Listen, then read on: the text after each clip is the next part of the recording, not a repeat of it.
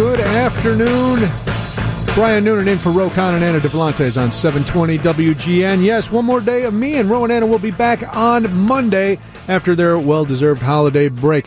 Big show planned. If you want to get involved, 312-981-7200. That's the phone and the text. Brian Noonan Show. If you want to contact me on Facebook or Twitter, that's the way we do it.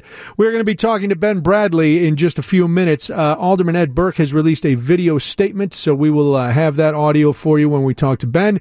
Let you know what's going on with that. After the 3:30 news, mayoral candidate Bob Fioretti is going to join us in studio. There has been a lot of talk about this $10,000 that the government alleges was part of the corruption charges against Ed Burke. That money allegedly going to Toni Preckwinkle. Was it all given back? Was part of it given back? Was part of it used to finance the Cook County Board President's campaign against Bob Fioretti? So a lot to talk about with him. Then Tom Skilling after 4. We're going to turn our attention to Soldier Field on Sunday at 4:40. The great Lou Canellis joins us. We will talk some Bears playoff football. Then it's the top 5 at 5. The Carnival wagon rolls at 5:30 with the head bartender from Make Room for Truman, which sounds like a Jim Carrey movie, but it is not. It is a cool bar in Schaumburg, so you'll be enjoying that. And then it's live in Park Ridge, rather. Close enough. It's up that way. We'll get it right when it's at Park Ridge.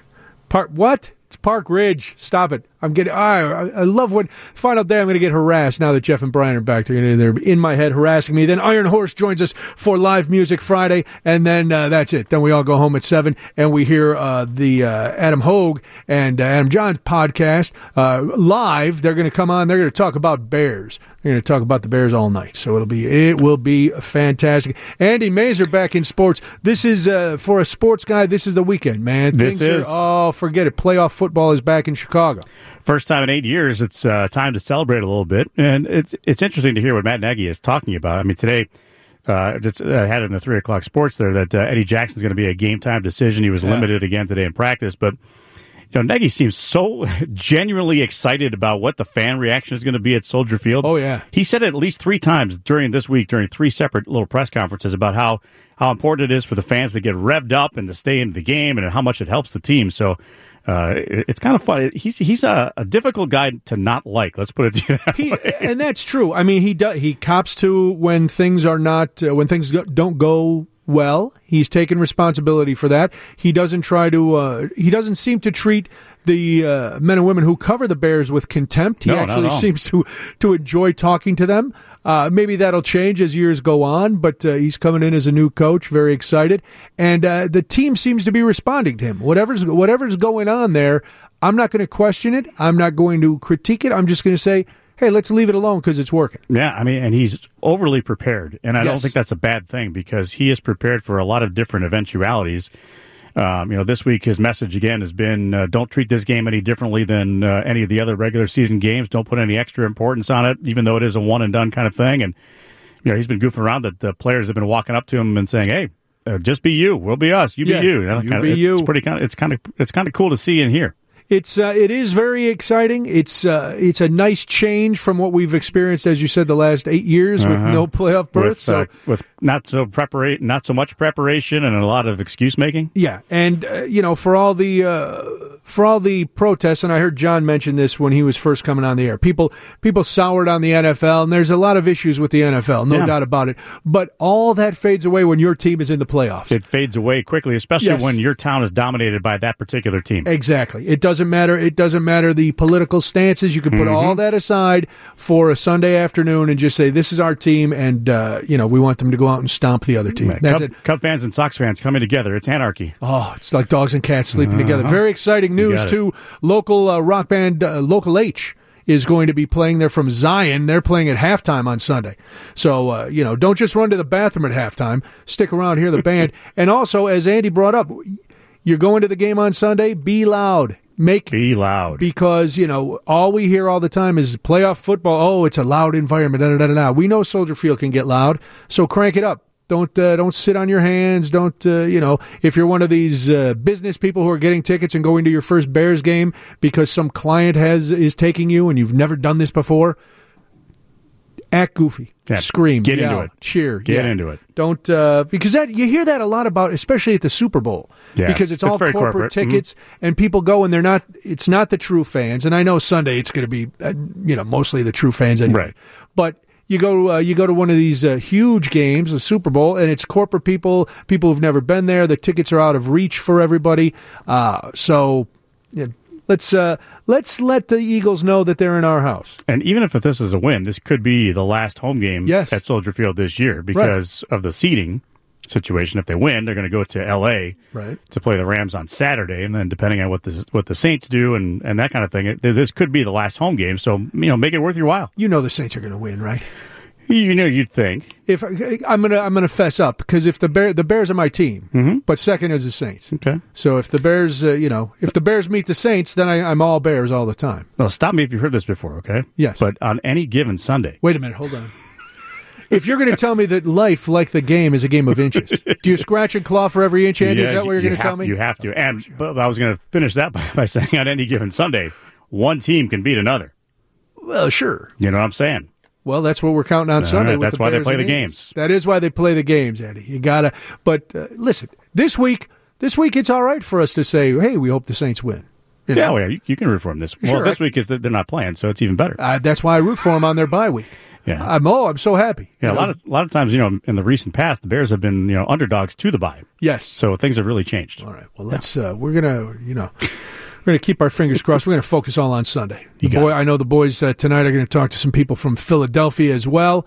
If they could put their cheesesteaks down and, stop fighting. Maybe, stop trying to get there. Oh, no, that's Boston. I almost was with a Prince Spaghetti reference. And that would have been Boston. This is a Geno's and Pat's thing. Right. This is like they're firing cheese whiz across the street at each other. And I truly believe they're both the same. But I know true Philadelphians would argue nonstop about that. Jim's in South Philly is better than all of them, yeah. Listen, all I know is you got to get to the King of Prussia Mall. Let's forget about everything else. You go to the King of Prussia Mall, one of the biggest malls in the history of malls, and it's just a wonderful place. You got it. We'll talk to Ben Bradley and find out all about Ed Burke's audio statement that he just released. We'll do that in just a couple of minutes. But first, let's go to the newsroom. Hello, Kim. What do you got for 3:30? Hey, Brian. Well, we're also talking about Alderman Ed Burke's big announcement.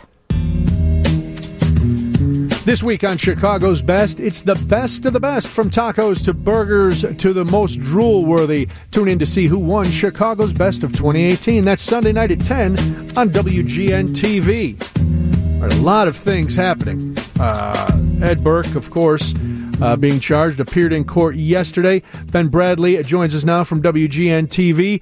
So, Ben, welcome. Good to talk to you. This just keeps changing, and more comes out. Ed Burke just putting out a video statement. Is that correct? Well, so, Brian, I'm going to list a couple things, and I'd like to hear which of them shocks you the most. All right. Okay. An alderman who's been on the city council for 50 years... That's shocking. Who fancies himself as being smarter than most, a city historian, he's seen a lot, gets caught on a wiretap after seeing countless numbers of his colleagues go down in similar fashion. Mm-hmm. So that's item number one.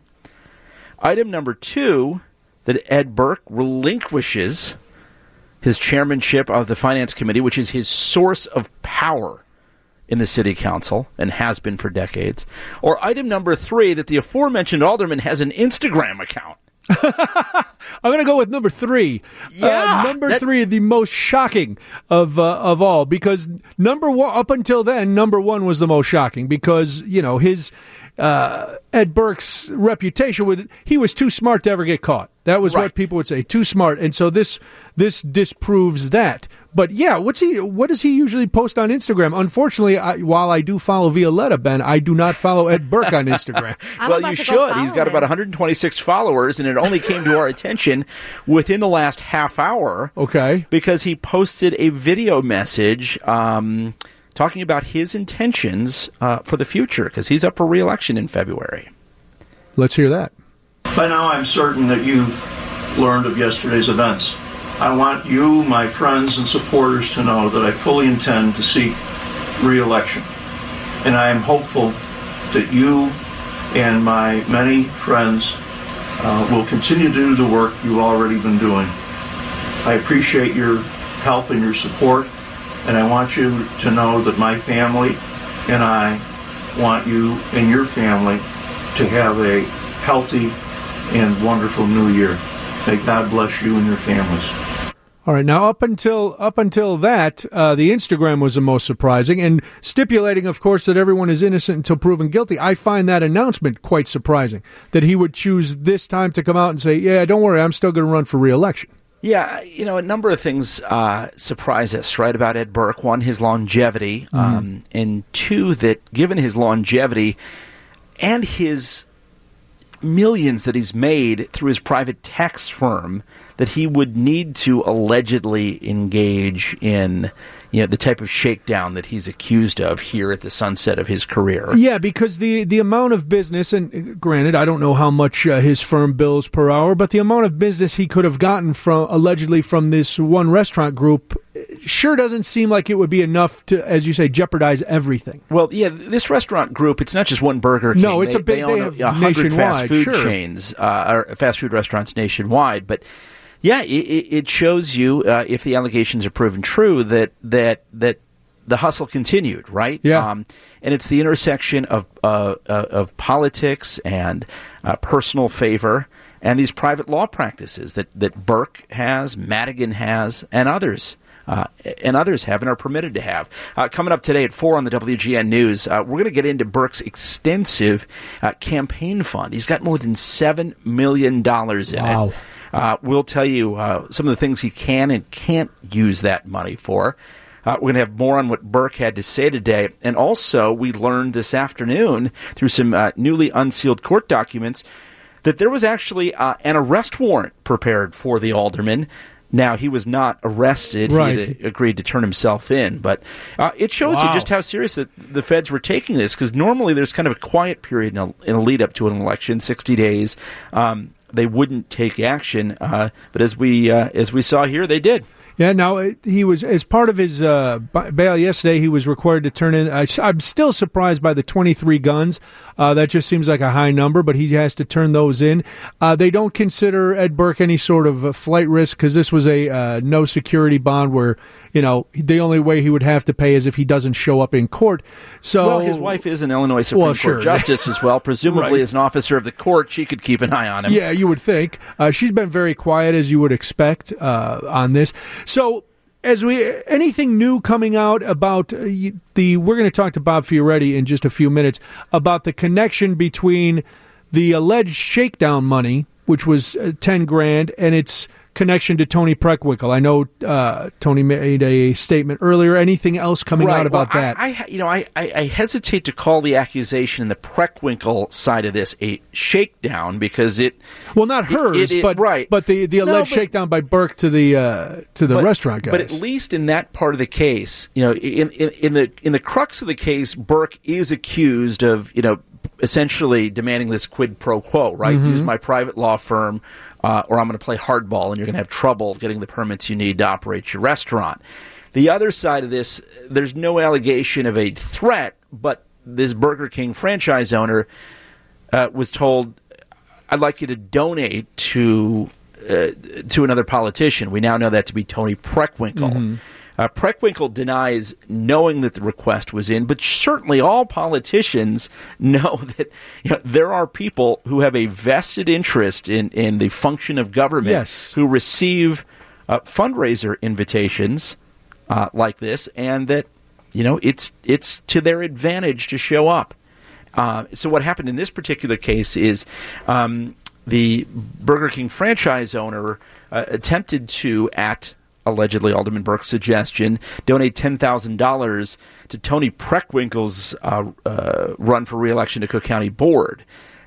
$10,000 is too much. Yeah, that's over the legal limit. The Preckwinkle staff says the staffer noticed it within a day or two, reached out and said to this guy, are you donating as an individual? Are you donating as a company? Because there's different amounts that you can do that. The Preckwinkle campaign says they bounce the donation back. Right. The problem is they didn't reflect that on their State Board of Elections filings. In fact, they didn't even note a donation. Mm-hmm. And there's some question about whether or not all of it was returned or was just the amount that was over the limit. Well, yeah, returned. Because the complaint does mention a number, $5,600, that was there. So this is where everything kind of muddies up, especially for me, because I follow along. Okay, the $10,000 was donated. That's too much. Preckwinkle's campaign said they kicked it all back. But then the feds are saying, well, there was a donation, but state records don't show a donation of $5,600. Right. So Toni Preckwinkle, though, is far from the only person running for mayor in this city, right? Who has been now sullied by Ed Burke's support and campaign donations. Right. You know, Burke was essentially Susana Mendoza's political godfather. Mm-hmm. I've seen some reports that she had a wedding celebration at Burke's home, where he played the piano, as he's been known to do. You know, Gary Chico worked for Burke for a time. Yes. And Gary Chico supposedly was one of the co-hosts of this fundraiser, mm-hmm. even though his name was not on the invitation. Exactly, Brian. So, you know, I think the headline today is that Burke is going to seek re-election. At least that's what he says mm-hmm. now. And that he's lost his chairmanship. And everyone else who still wants to have a future in Chicago politics is starting to run for the hills. They don't want to be associated with it. They are distancing themselves. So you're going to cover all this at 4. Any other big stories you're looking at? We're covering this historic double organ transplant that happened in Chicago. Never before has a procedure like this happened with this complexity. Julian Cruz has got that. And then the water tower curfew for unaccompanied minors goes into effect. Very nice. Well, Ben, always good to talk to you. Have a great weekend, and we'll talk to you again next week. Sounds good. Take care. That's Ben Bradley. You can watch him starting at 4 on WGN TV. All right, it is news time at WGN. Bob Fioretti comes into the studio on the other side. This report is sponsored by AppleChevy.com. Here's Kim Gordon. Brian Noonan in for Roe Conn and Anna Davlantes. We are here till 7 o'clock tonight. Bob Fioretti, the former Second Ward alderman and mayoral candidate, is joined me in studio. Released a statement today urging Cook County Board President Toni Preckwinkle to drop out of the mayor's race due to the fact that the alleged shakedown campaign money that Ed Burke is accused of getting from the restaurateurs was used in Toni Preckwinkle's campaign to run against Bob for the Cook County Board presidential primary in last year. So Bob is here. Welcome. Glad you're here. Good to be here. Thank you, Brian. So this is do I have it right? Is that this money allegedly was that was given to Toni Preckwinkle's campaign obviously was used. She was running against you in the primary for Cook County Board president. So you're saying this is tainted money. We gotta pull the plug here. I think that was one part of it. I think if we look at what her whole career has been, it doesn't end with me. And the money that that Ed Burke allegedly extorted here, it really goes on that Toni Preckwinkle has raised thousands of dollars from city vendors, from county vendors. And she's yet to answer why her security detail had campaign literature in a car that crashed. There's a lot of things that she is yet to answer to the public, and it raises serious questions on why she's running for mayor. So, but this particular issue is a little more. You have a little more skin in the game on this one. I'd say so, much more than anybody else. We wondered where all the money was starting to come from for her at the end of the campaign. I think the polls were accurate. They showed us almost neck and neck, but of course people really did not vote for the county board president. The turnout was about 21%, as a matter of fact. Now, some people are going to say, and I'll ask this too, in the whole scheme of things, we know campaigns are very, very expensive ventures. Is $5,600 or $10,000, depending on whether all the money was actually given back, is that enough to tip an election? Yes, it could be, but there was a lot more that we raised as issues during the campaign of what she had not reported, did report. I'm asking also, not only should she withdraw from the race, but a full accounting of her campaign expenditures and income that she received. I mean, who and how did this money go into the campaign, and how did it go out? It should have been reported. It should have been a check out there. We don't see any of that. So who is responsible for overseeing this? This seems to be an issue in every election, statewide, local, it doesn't matter.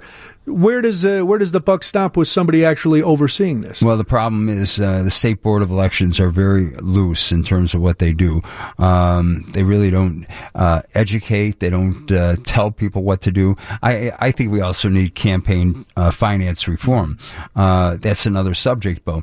I think if we would have had term limits here in this case, this matter, Ed Burke probably would never have been indicted. He would have been long gone 40 years ago. 50 years is a long time for somebody to serve. Yes, it is. And Kim Gordon in the newsroom has a question for you, Bob. Okay. Alderman, earlier today you said that the entire city council has enabled this corruption behavior and that things need to change. How do you think the system needs to change? Well, first of all, I do believe term limits.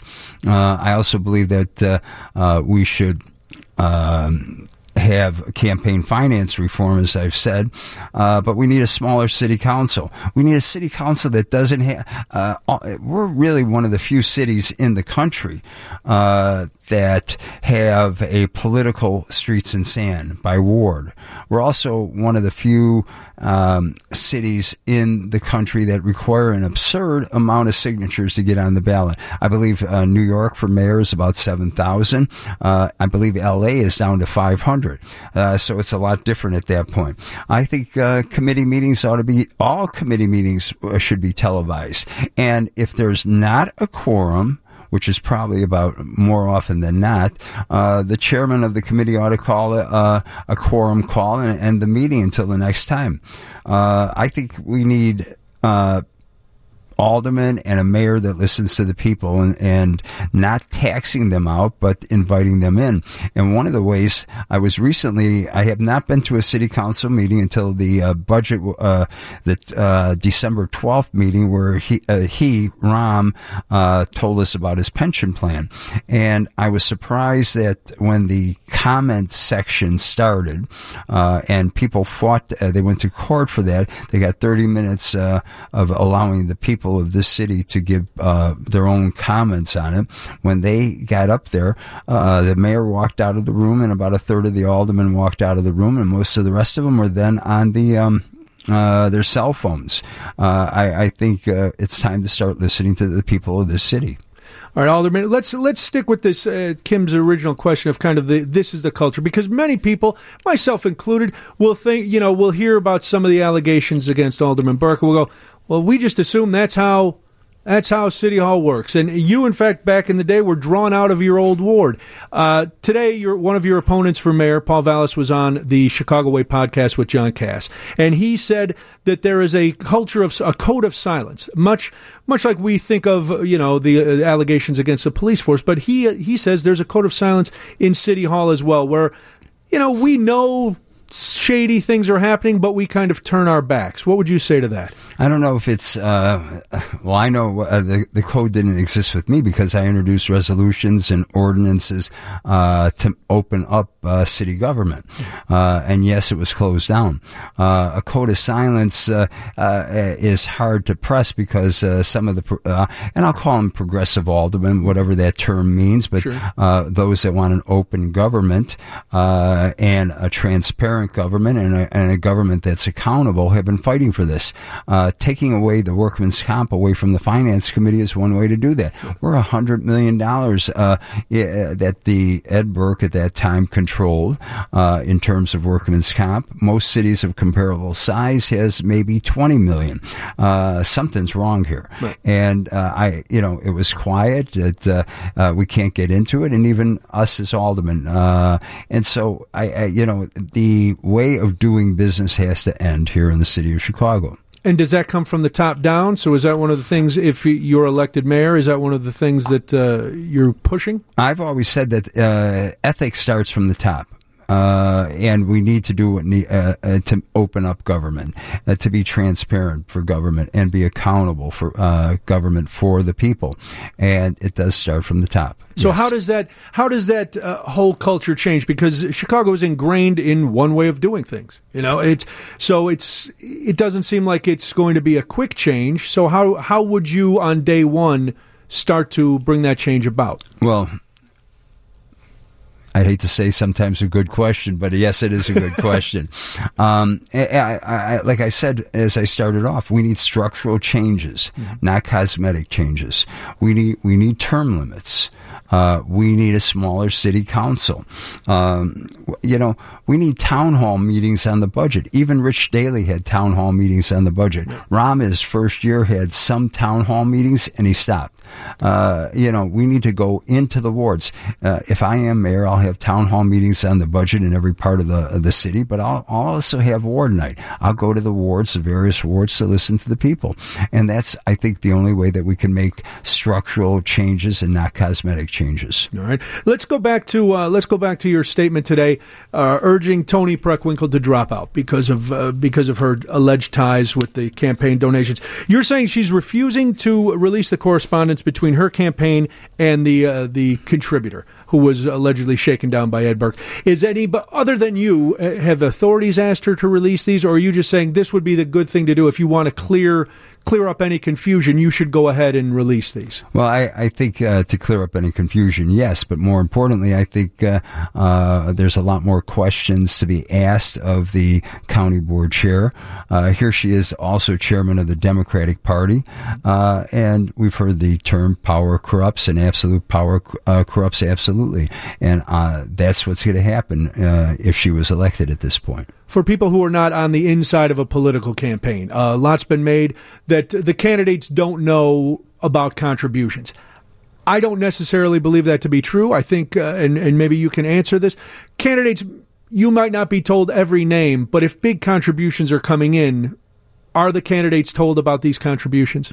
Well, in my case, yes. When I was the alderman, I never took contributions from developers. Okay. I think that should be across the board for all aldermen. They shouldn't be, because they have to influence the decision of what the developer is. And you see it often either 2 years before the developer or 2 years after. They should not be taking it, at least at a minimum. At the same time, people don't have to go begging. I have heard it over and over during the course of this campaign in various wards. Businesses have not been able to get things done, and they have asked me, should I give the alderman a contribution? I say no, nothing. But that's, again, we go back to what I said earlier. That's the way of doing business. That's the way you do business. Yes. That's how things get done. And yes, well, maybe we're naive. It's an additional tax then. On all of a sudden, if you have to get for a sidewalk permit or a outdoor restaurant permit or a sign or something, and you've got to give a contribution to your alderman, that is a tax on that business. And that's what's driving people away. So who makes those changes? Who is it? The State Board of Elections? Is it citywide? Is it who's going to make that change to say, all right, because that makes sense. You can't, if you're running for a city office, you can't take a contribution from a developer. It would start with the mayor pushing it, and again, pushing term limits, and I think term limits are a number one priority with the people, and cutting down the size of the city council and taking away all this administrative issues when they should be focusing on legislative issues. And now, before I let you go, you've got the election coming up. A lot of people in Chicago, we're worried about taxes. Every year, it seems we're getting more and more tax. We need taxes, obviously, to pay for everything, but where do we draw the line? Where will you draw the line? Well, first of all, I am my first term as mayor, there will be no increase on property taxes, and that's what's driving people out. And at the same time, it's keeping a depressed value on homes and businesses here. That's where we have to look. I'm going to look at the red light cameras, speed cameras, to phase them out. Good, because Let's be honest. That's not about safety. No, it's all about the money. And the Department of Transportation keeps beating their chest saying, it's all about safety. No, we know it's not. We have a budget here. We need whoever's elected. And I got into this race because of this. They were not talking about the real issues of crime, education, and the pension payment. Whoever gets elected and sworn in on May 15th, by September 1st, has to find $400 million new dollars to go into the pension fund. And yes, there is some. There's I've raised a lot of ways that we can bring that money to the forefront. Give me a couple examples. I think we should look at sports gaming. We should look at video. And at the same time, a commuter tax. Those that live in Indiana, Wisconsin, and the suburbs, if they pay 1% as they come into the city on their employment.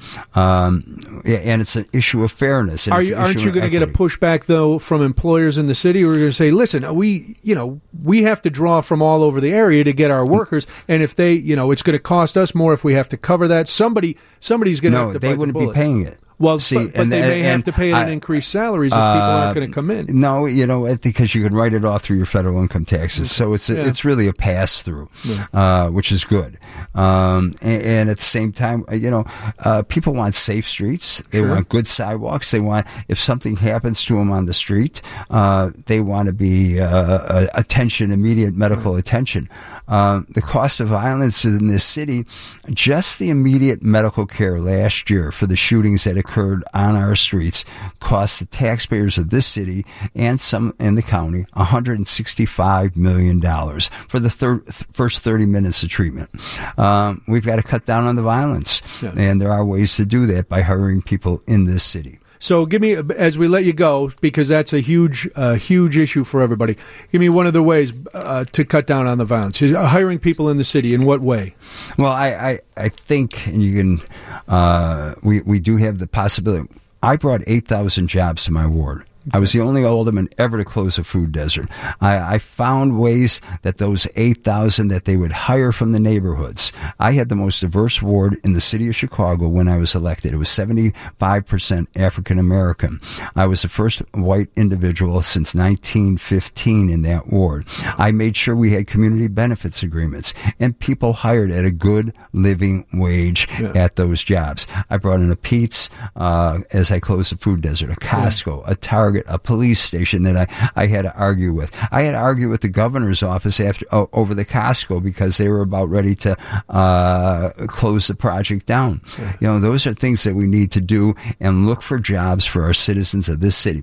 And we also had training programs for them. They went to Dawson, 18-week training. They got trained in the specialty that they were hired for.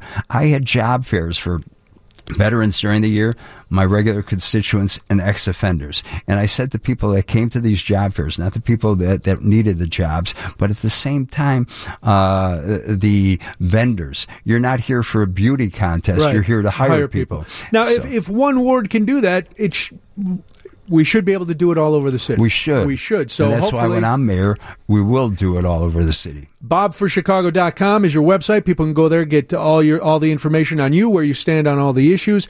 And again, they can read the press release where you are urging Toni Preckwinkle to drop out of the mayor's race. Follow me on Facebook and Twitter. Same Bob for Chicago?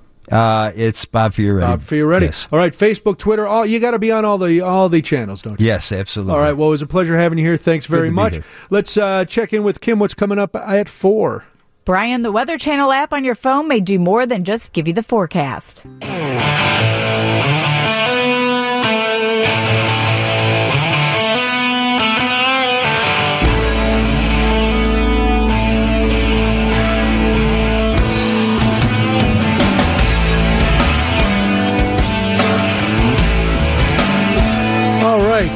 Brian Noonan on 720 WGN in for Roe and Anna. Here till 7, then Adam Hogue, Adam Johns, the Hogue Johns podcast live. They're going to talk all things Bears. We're going to talk Bears with Lou Canellis at 4:40. And this hour, next hour, 4 o'clock hour, I've got two family four-packs. So be sure you're listening after 4 for your chance to win a family pack of 4 tickets to the 15th annual Lake Home and Cabin Show. It's running January 11th through the 13th at Schaumburg Convention Center. It's the one-stop event of answers and great ideas if you already own a second home or if you're thinking about buying one. Wouldn't that be nice? Have a lake house somewhere, go up in a cabin, away from everybody, somewhere where there's no cell reception, no internet. You just have to, read, talk, maybe play Jenga. Could you really survive? I could. I would actually. It would take probably a day to get used to it, but after that, I think I'd be fine. Because then all the things that I think about doing that I'm distracted by cell and internet and everything else for, I could do. I could read. I could maybe learn something, a skill, maybe take up a hobby, maybe just sit and talk to people, you know? Or talk to yourself. Well, I do that already, and, you know, thankfully sometimes they pay me for it. Other times I'm just stared at on the street. I don't know. Coming up, the stories that matter with Kim Gordon from the Northwestern Medicine Newsroom on WGN Radio. Thank you, Kim. Brian Noonan in for Roe and Anna. They'll be back with you on Monday. Twice this hour, I'm going to give you a chance to win a family four-pack to the Lake Home and Cabin Show, January 11th to the 13th at the Schaumburg Convention Center. You can go to lakehomeandcabinshow.com, so be listening. Oh, my goodness, it's Friday. While many of us are thinking, oh, okay, we ended a short week, and now, you know, we'll have the weekend and then back to work next week. Tom Skilling is thinking, once I get through today, man, Monday I could go on vacation. Are you going? Do you have that short-timer mentality today, Tom? I doubt it. You're a hard-working man. No, you know, you get so busy you don't think about it. Although I have been humming, I'm leaving on a jet plane, you know, so I... you know, the folks here in the weather office kind of like that. So sure. Well, you have a delightful voice. Everybody knows that. Oh, yeah. It's it's a winner, all right. I'll tell you. I'm something in the showers every day. You know? I can only imagine. Yeah. So is the last, like for most of us, the last day of work before vacation seems to drag. Are you finding that to be the case today? You know what? I'll tell you. There's so much. I'm so busy here, Brian. I don't even think about it. Which is probably good. Cause, that's true.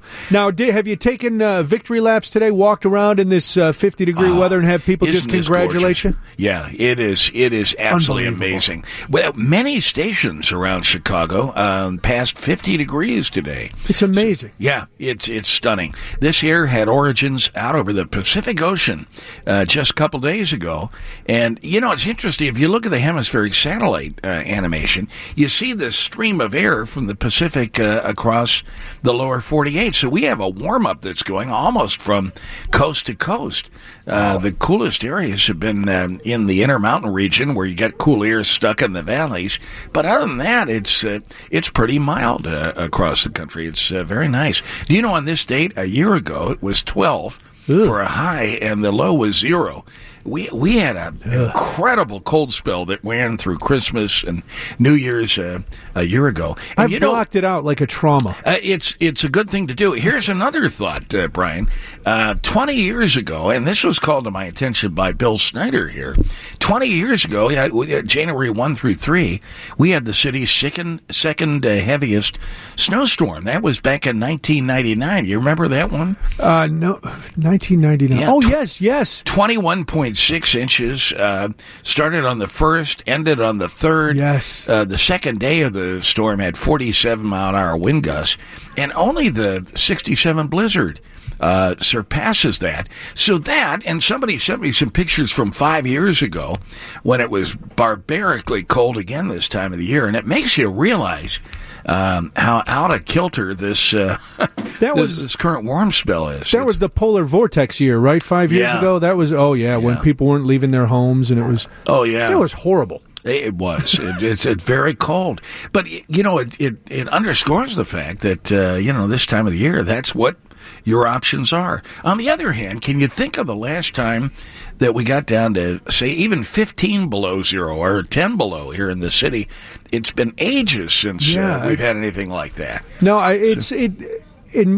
since I've been through so many winters, as you have, Tom, they all kind of they blend together. except for the the Groundhog's Day blizzard from a few years ago. That 99 one, now that you brought that up, I remember. 78, I remember. Right. And 67, 79. 79, yep. Yeah, that was the Jane Byrne, Michael Bilandic blizzard. That was the one that cost Bilandic the mayor's office. Yes, indeed. Yes, that was the one where, despite all the schools being closed in the city, my high school remained open, and my parents made me go. Yes. Oh, gosh. So I had to take the IC down and then take the bus, and it was horrible. Well, what a wonderful student you are that you would have made the effort to do that. No, I think my parents wanted me to be a wonderful student. I just got on the train and went down there. I would have done the same thing. I remember delivering papers before that '67 blizzard hit, and it had been mild all. In fact, 2 days before that, we'd been up around 60 degrees, and we actually had some severe thunderstorm warnings.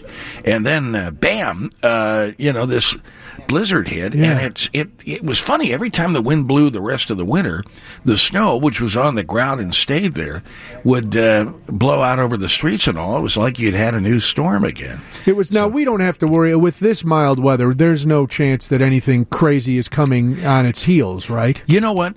You worry about that. I can't see the system yet. Now, there are a couple of models, and this has sprung up from time to time, that show a system late next week and early in the weekend that might produce snow. But there are only a handful doing it. What you want as a forecaster is to see a whole bunch of them singing the same tune. The one thing that is interesting that's evolved overnight is these longer range runs. We run one of our models out to 45 days and even out seasonal length, but we run it out to 45 days. And the European Center folks do the same thing. And both of those models have started singing a colder tune for late in January and February. And so that's kind of interesting. You've probably read the stories about a possible polar vortex and all the rest.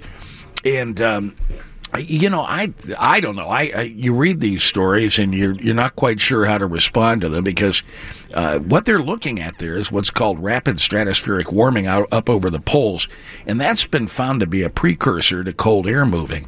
But the same folks who put those forecasts out had said the cold would be down here by late December, and clearly that has not taken place. Yeah. We're 25 days in a row now that we've been above average, but there is a look. And to the late January, February pattern that does look colder. Well, that's to be expected, right? Yeah. We're not. We're not breaking new ground to say it's going to be cold in late January. Listen, Tom, she's been quiet all day, so I knew something was percolating. Yes. Violetta has a question for you. Violetta. Hi, Tom. Happy New Year again. Happy New Year. Yes. I was wondering because I was in an elevator with someone recently, a stranger, and we started talking about the weather, and he brought up El Nino. Yeah. And I just feel like every year is an El Nino. Like, what makes an El Nino, and are they just happening more frequently than they used to? No, I wouldn't say so. They occur every 3 to 7 years, and when they happen, they last about a year and a half. And it's a cycle along the equatorial Pacific. You go from El Nino to what's called the Enso neutral stage, and then La Nina is the cool version of it. And each of these produces changes in the atmosphere down there that connect to the mid-latitude atmosphere and create changes up here. So does that make it a warmer winter? Well, it does. But the fact of the matter is, if you look carefully at every El Nino year we've had, they have a lot of different characters. It depends a lot on the particular El Nino. So it's dangerous to generalize, but if you were to generalize to some extent, you'd say that El Nino winters tend to be milder and less snowy than do other winters. And so far, so good on that. Yeah, and the probability of this El Nino finally coming to fruition is being put at 90%. What's happened is the ocean along the equator has warmed, which is what happens in an El Nino, and also the easterly trade winds die down there. But the atmosphere has been slow to respond to that, which is kind of funny. So there's a decoupling. They're not married yet the way they got to be, the atmosphere and the ocean. But that's supposed to eventually happen, and I've got to tell you something. This pattern we got going now is very much like what you'd expect to see in El Nino, namely a west-to-east jet stream and Pacific air dominating the U.S. weather pattern. So we're not in an El Nino now? Not technically. Oh. You got to have 3 consecutive months where the ocean temperature along the equator west of South America is at least a half a degree Celsius warmer than normal. So you need 3 of those months, and we haven't had them yet. Okay, so I'm going to tell this guy next time I see him in an elevator. Tom, are you worried like I am that Violetta's talking to strangers in an elevator? No, frankly, I'm impressed as can be that Violetta's talking meteorology in the these elevator encounters. I think this is very cool. I'm going to agree with you, Tom. I got to tell you, Violetta, that was a very good question. It was a very good weather-related question. I thought you were going to ask Tom about some sort of fashion or something else. You came strong with a weather question. I think this is very, progress Violetta, is being made, Tom. 3 credits from the WGN TV Weather Center. Thank you. I'll wait for my gold star. That gold star follows, yeah. One more good question like that, you reach gold star status. Wow. So she's going to start jotting. Luckily, thankfully, you're on vacation next week, Tom, because I got a feeling she's coming in Monday with a stack of questions. Some may be gold, some may be... Well, pewter. I'll tell you, if they're on the par with this one, then I look forward to the future questions. Sure. Violetta, just keep... I feel you guys are buttering me up for something. What are you about to say? Nothing at all. No, that was legitimately a good weather question, Violetta. Why are you so shocked? Violetta, you are an observer of our times and always right on top of the situation, I'm not surprised at all. No. I think it's very admirable. I'm just coming from a guy who would never talk to a stranger in an elevator if he was on fire. I was shocked that you would have a meteorological discussion in an elevator with a stranger. I'll tell you something. I get in elevators with a lot of people, and I haven't gotten a question that good from any of them yet. So Violetta, I got to get in your elevator. They're in there thinking, oh, my God, I'm in an elevator with Tom Skilling. That's all that can go through their head. Yeah. Like, this is unbelievable. I know. To be honest, I think I was doing most of the talking. Oh, I see. So he was listening, and then he dropped in El Nino, and then I... Yeah, that part doesn't surprise me. But, Tom, before we let you out of here, everybody's looking to Sunday. What's it going to be like at Soldier Field and the rest of the weekend? Winds are going to come off the lake Sunday. We've been saying that right along. Tomorrow, another gorgeous day. Some scattered clouds, but a lot of sunshine, and 52, which is amazing. That's 21 degrees above normal. And then the winds turn easterly, and they pick up a little bit. That means they come off the water, and the water is in the mid-30s right now. So I would imagine the Bears game temperature will be around 38 degrees at kickoff time in the afternoon, which, by January standards, that's terrific. Is still warm, but you want to bundle up because that east wind will feel pretty chilly as you sit out there, but I imagine everybody will be watching the action on the game, on the field, and not worrying too much about the wind, That's terrific. Well, Tom, have a wonderful vacation. It has been great to talk to you the last couple weeks. I'll talk to you again soon. Brian, great talking to you, too, and you have a great weekend. Thank you. You as well, Tom. Thank you. And you, too, Violetta. Bye. Bye-bye. Take care, Tom. See you guys. There you go. Wow, Violetta, very nice, and I mean that with all seriousness. Thank you. New year. New questions. Wow. All right. Well, listen, that's really changing up your initial stance on New Year's. So you're doing some things. You know what would be fun for New Year's? Thinking about getting yourself a nice lake home. Maybe you have one. Maybe you just want one. You know the place you got to go? The Lake Home and Cabin Show, January 11th through the 13th at the Schaumburg Convention Center. It is the one-stop event for answers and great ideas. If you've already got a second home, if you're thinking of buying one, you can get more information at lakehomeandcabinshow.com. You want to go? Sure you do. I've got a family 4-pack of tickets. 4 caller. Let's do number 4. Since it's a 4-pack, we'll make it easy on the gentleman behind the glass. Caller number 4, 312-981-7200. You're going to the show. Let's find out what do you got cooking at 4:30, Kim? Brian, the city's giving the Bears an icy reception today. Oh. Make Sundays your night to reach over and get the thing that you're supposed to read. No, do that earlier. Make Sundays your official night to tour the city. Watch Chicago's Best at 10 p.m. Then stick around for the latest in shopping, entertainment, and events on See Chicago. That's 10:30 p.m. WGN TV. Lou Canellis coming on after the news. We will talk Bears. We're going to get all jacked up on Bears. But before we do that, let's turn our attention. I know this has been talked about already today, I'm sure. Teddy Greenstein reporting in the Tribune. Pat Fitzgerald is not going anywhere. He is staying at Northwestern. #GoCats. Big news. Everybody was talking about how the Packers were interested in interviewing Coach Fitz. Fitz Monday, after the big win at the Holiday Bowl, said this is his home forever.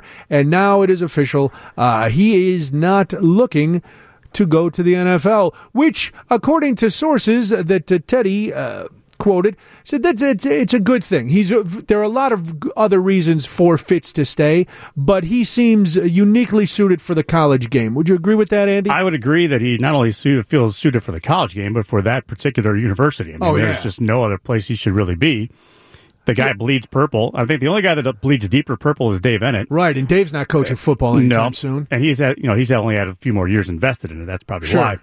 But yeah, I think this is a good move because sometimes college coaches don't translate very well to the professional ranks. Lou Holtz, Nick Saban, Dan Devine, a lot of guys. I mean, Jimmy Johnson. There's a lot of success stories, yes, but there's also some that did not do well. And why would you want to take apart a good thing? I mean, he's really developing a nice little pipeline. You start winning the Big Ten West. You start going to the Big Ten championship game on a regular basis. Yeah. You can start, naming your recruits and things of that nature. And he just resonates around that campus and resonates around that city of Evanston and that university. Yeah, and it's rare that you get a guy who's got those kind of ties to the place he's coaching. I mean, exactly. He and Northwestern are synonymous. And maybe they're to get an NFL head coaching gig is a high profile honor. But there's no shame in being a top-tier college coach. There's no shame in being happy where you are. Exactly. There's no shame in that at all. Right. Nobody says, hey, you're a failure because you didn't try to get... No. You enjoy where you're at. And if you're providing for your family, exactly, you're all good. And he gets along with Jim Phillips, the athletic director. He gets along with the university president. They've got the new lakefront facility. Mm-hmm. Everything is coming up roses in Evanston. Why throw that away to go somewhere else? Yeah, and take the chance that you may not succeed. And again, that's not saying that he would, because he probably would, just because we know how hard he works. He's a great motivator, and sometimes, but he's a great motivator for young guys. It's a different, and we've seen this in all sports. It's a different once you're dealing with guys who are being paid and have been in the league for a long time, and guys who think they know everything, or you come up against a franchise quarterback who knows better, He's not, you're just some new coach. Why would I listen to you? Yeah. Oh, that's the truth. I mean, and it's really difficult to go right from college to the pros as a head coach if you don't have other coaching experience under your belt in that league. So a lot of those guys that went back to being head coaches were assistants, too. And if you have no desire to go, why bother taking the interviews? Yeah, why bother wasting anybody's time? Yeah, the Packers don't have to waste their time. Fitz isn't wasting his time. So good news for the Wildcats. Very exciting. We'll talk Bears on the other side of the news. It's 4:30 on 720 WGN. With that news, here's Kim Gordon.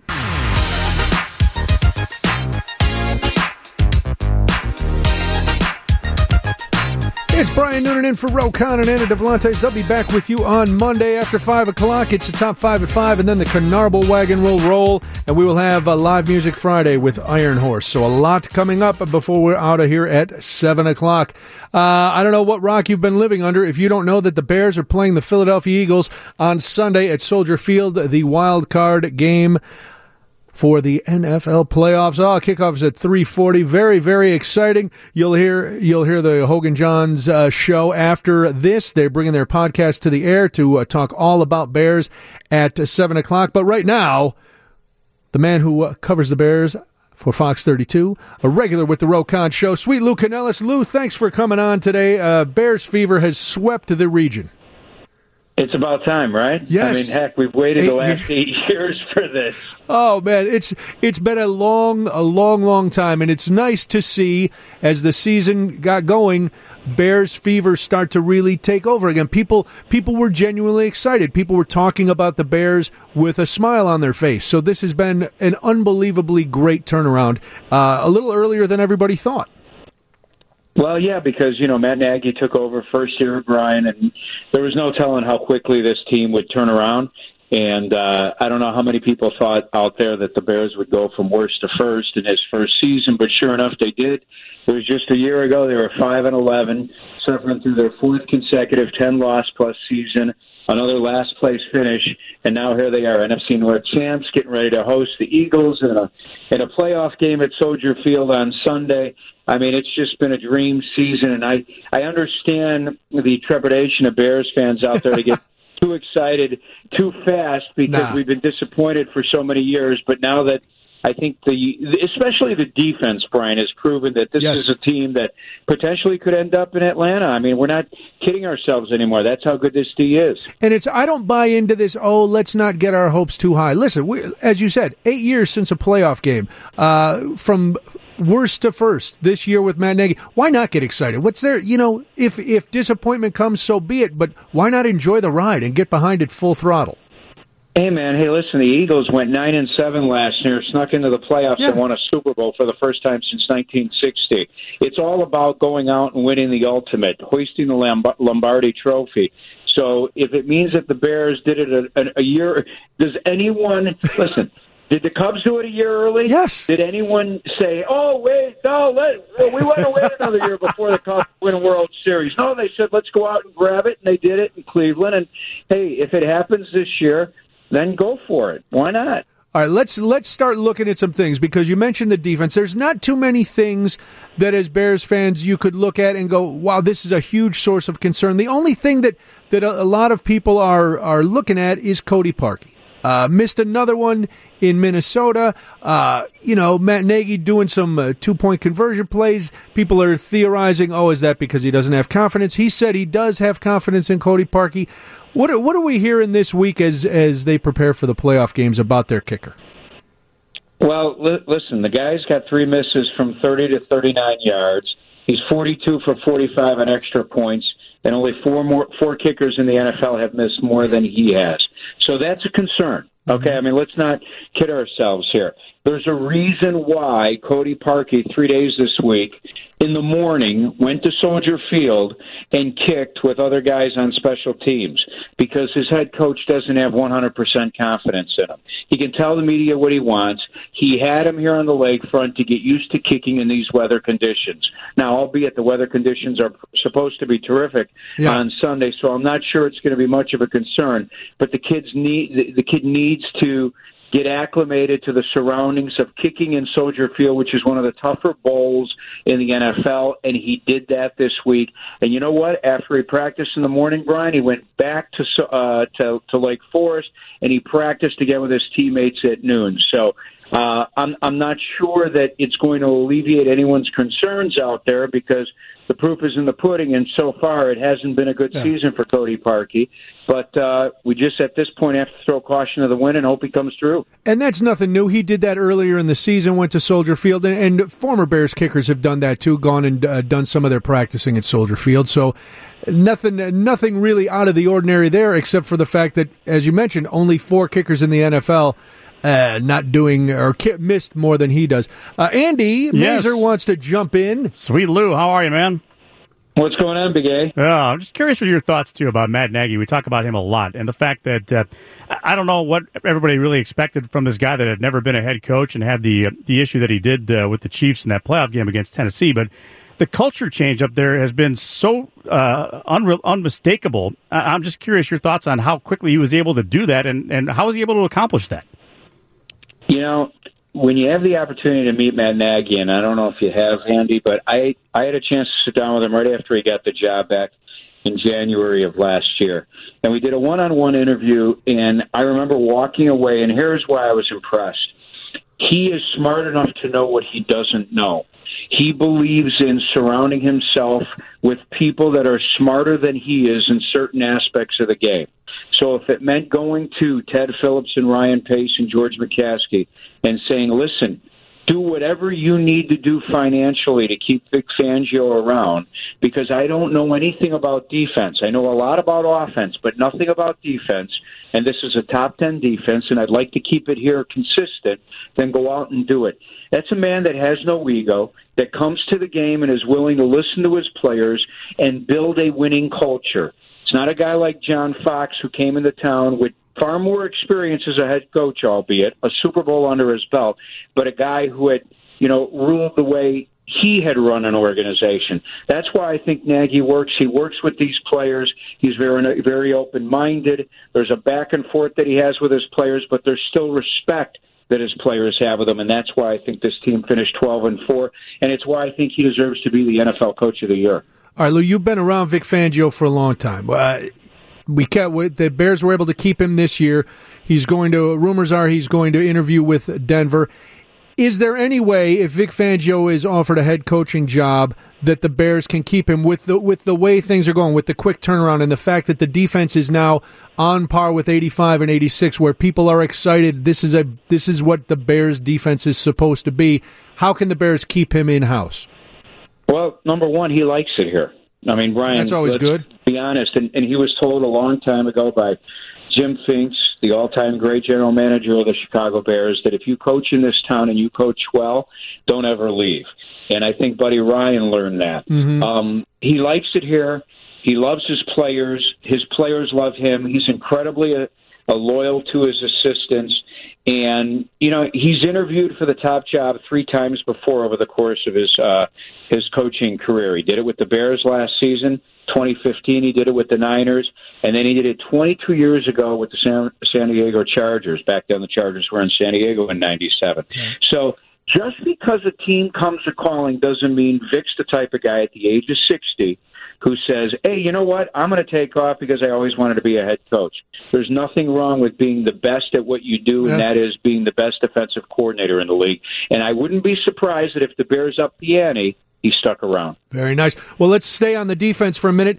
We know the Eagles, Zach Ertz, unbelievable tight end, and we know that Nick Foles has a strong arm and likes to go deep. Do you see the defense making any big changes to counter those two aspects? Well, let's talk about Foles, because the guy just has some type of magic, seems, over the last couple of years. I read a great story today. Nick Foles is a guy who's had 26 regular season victories as a starter over 7 seasons, and he's got more Super Bowl rings than Dan Marino. That's amazing. Okay, and Marino threw for over 61,000 yards. The guy's just got the touch when it comes to this point in the season. Sure enough, like he did last year when he rolled the Eagles to the Super Bowl, they're on a roll again. He's won 4 of 5, thrown for over 1,400 yards, and the Eagles are playing well. What you do with a guy like Foles is he's not fleet of foot, so you put pressure on him. And you make sure that guys like Khalil Mack and Akeem Hicks coming up the middle are putting pressure on him and forcing him out of the pocket. So smart quarterback, can throw a deep ball. That's why I think it's oh so important that Eddie Jackson's back in the lineup. Mm-hmm. Playing a little practice a little bit more today. I feel good that they'll give him a shot on Sunday. I'm not sure how effective they'll be out there with the bad wheels. Zach Ertz in the middle of the football field. Listen, against every other team, he was terrific. Set a franchise record with 116 catches for a tight end in the NFL this year. But he has not faced a foursome at linebacker like the Bears. So let's see how much room he has in the middle of the football field on Sunday. All right, let's look at Mitch. Mitch Trubisky, no playoff experience. Last time he played the Eagles, did not go well. Now, granted, everything has changed for him since their first meeting. How has his demeanor been this week? From all reports, everything seems calm. And the environment last week in Minnesota equaled a playoff experience. How do you think Mitch is going to handle things on Sunday? I actually think he's going to be terrific, and I don't think the kid gets enough credit in this market. I know that we all expected Joe Namath in year one of this new offensive system, and it's just not realistic. Listen, when you think about what this kid did last week in a hostile environment in Minnesota against a Vikings team that needed to win to get into the playoffs. I mean, this was a desperate squad, considered one of the top defenses in the NFL, your NFC North champion a year ago, and he did it without his 3 top receivers, folks, for much of the game last week. All right, and that 16-play, 75-yard, 9-minute drive at the end when he converted 4 third downs can't be overlooked. So give the kid credit, but it starts with his coach, guys. Matt Nagy has put him in a position to win. He's put him in a position to succeed on the football field. And let me throw some numbers at you under Nagy. Listen, in his first season under Nagy, he improved his percentage, his completion percentage from 59 to 66%. His passer rating from 77 to 95%. Nice. And his touchdown passes from 7 to 24. It starts with the head coach, who was a former quarterback, a former quarterback's coach, and a former offensive coordinator, which makes Ryan Pace the executive of the year, because what he did was he surrounded his number 2 pick in the draft 2 years ago with a guy who is going to make him one of the best in the league. Is Mitchell Trubisky going to be a Hall of Famer? I'm not saying that. But Joe Flacco's not a Hall of Famer either, and the Baltimore Ravens won a Super Bowl with him. That's all I'm asking for from this kid. All right, I have a theory, Lou, and I want you to let me know if this is on par or not, because it's great that all the numbers with Mitch are good as far as the passing is concerned. He's got Allen Robinson back and all this and that. But, you know, the last couple of weeks, it's been Jordan Howard a little bit more at the forefront of the offense, and I kind of think Nagy sandbagged him a little bit because this is the kind of time you need that big running attack. You need the big running attack during the playoffs, and now it's starting to round into a little bit of form. Well, I think I think that in Howard's case, Matt was so focused on the quarterback position and making sure Trubisky learned his system. I remember when he took the job, he said it took Alex Smith 4 years to learn that system in Kansas City.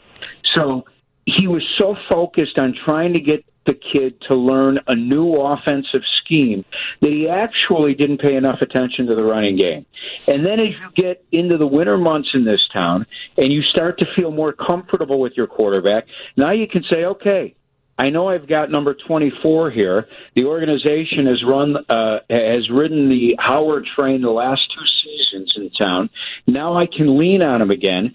And sure enough, Jordan Howard has been terrific in the month of December.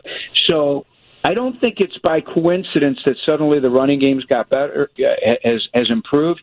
I think it's just that they've made it more of a focal point, and what they've done is they've taken the burden off of Mitch to try to do too much, and it's one of the reasons why, Andy, the guy hasn't thrown an interception in 3 games. They've won 4 in a row, 3 big games. They beat the Packers, they beat the Niners, and they beat the Vikings, and the kid did not make a mistake. That can't be overlooked. All right, Andy's been talking about this. Everybody's saying the atmosphere is loose up there. Yes. Loose at House Hall. Everybody, UBU. Everybody, UBU. Lou, what do you think the keys are for the Bears on Sunday to defeat the Eagles? Well, I think, number one, they've got to slow down Nick Foles, because if Nick Foles has thrown the football around Soldier Field with success like he has in 4 of the last 5 games, they're in trouble. I don't think it happens. There's too many veterans on this defense. I love the fact that they've got the Bears have limited playoff experience, but most of it exists on defense. Hicks, Mack, Trevathan, Amukamara, all have played in playoffs. They've all played on this stage. So I don't think the defense bends against Nick Foles, number one. Number two, don't put Mitch in a position where he's going to turn over the football. And number three, run it with number 24, Jordan Howard. You want to make a prediction? I like the Bears to win 24-10. Nice. Well, let's from your mouth to God's ears, Lou. Let's hope that's the case. We'll be watching you on Sunday. Always a pleasure to talk to you, Lou. Guys, we got the post-game show right after the game on Fox, so please turn over to Fox. All right, Lou, take care. There you go. That's Lou Canellis. He's with Roe all the time. You guys talk to him all the time. It's great to talk to Lou. I haven't seen him in a while, so it was good to have him on. All right, Kim, what do you got coming up at 5? Brian, we have several fire departments on the scene of a natural gas main break in Elk Grove Village.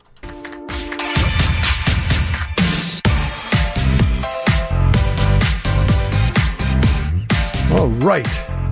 Brian Noonan in for Roe and Anna. They'll be back with you on Monday. We've got the top 5 at 5, then the Carnival Wagon, then live music with Iron Horse. It is going to be an excellent way to enjoy yourself if you are sitting on 294. Violetta is on her way down here, I believe, because that is unbelievable. Again, if you're going to get on southbound 294, change your mind. 3 hours from Lake Cook Road to 95th. 3 lanes closed there due to an earlier fire. 2 cars were on fire there, so 3 lanes are closed. Southbound 294 is completely a disaster area. Yeah, you said 3 hours. I'm not exaggerating. No. I'm not pulling that number out of my hair. It's 161 minutes. Well, listen, the next 2 hours are going to be exciting. Then Hogan Johns are coming in to talk Bears. So if you're stuck in your car, we got you covered here on WGN. But no matter, I'm going to be honest, no matter how entertaining the radio content is, if I'm sitting in my car for 3 hours, I don't care because I'm screaming. So use one of your, would the Traffics app help people, Violetta, get around that 294? Oh, definitely, yeah, you could download that. Look at that. Traffic with an X. I know you're a big proponent of that, so I want to get people out of there. And if you're sitting there, oh well.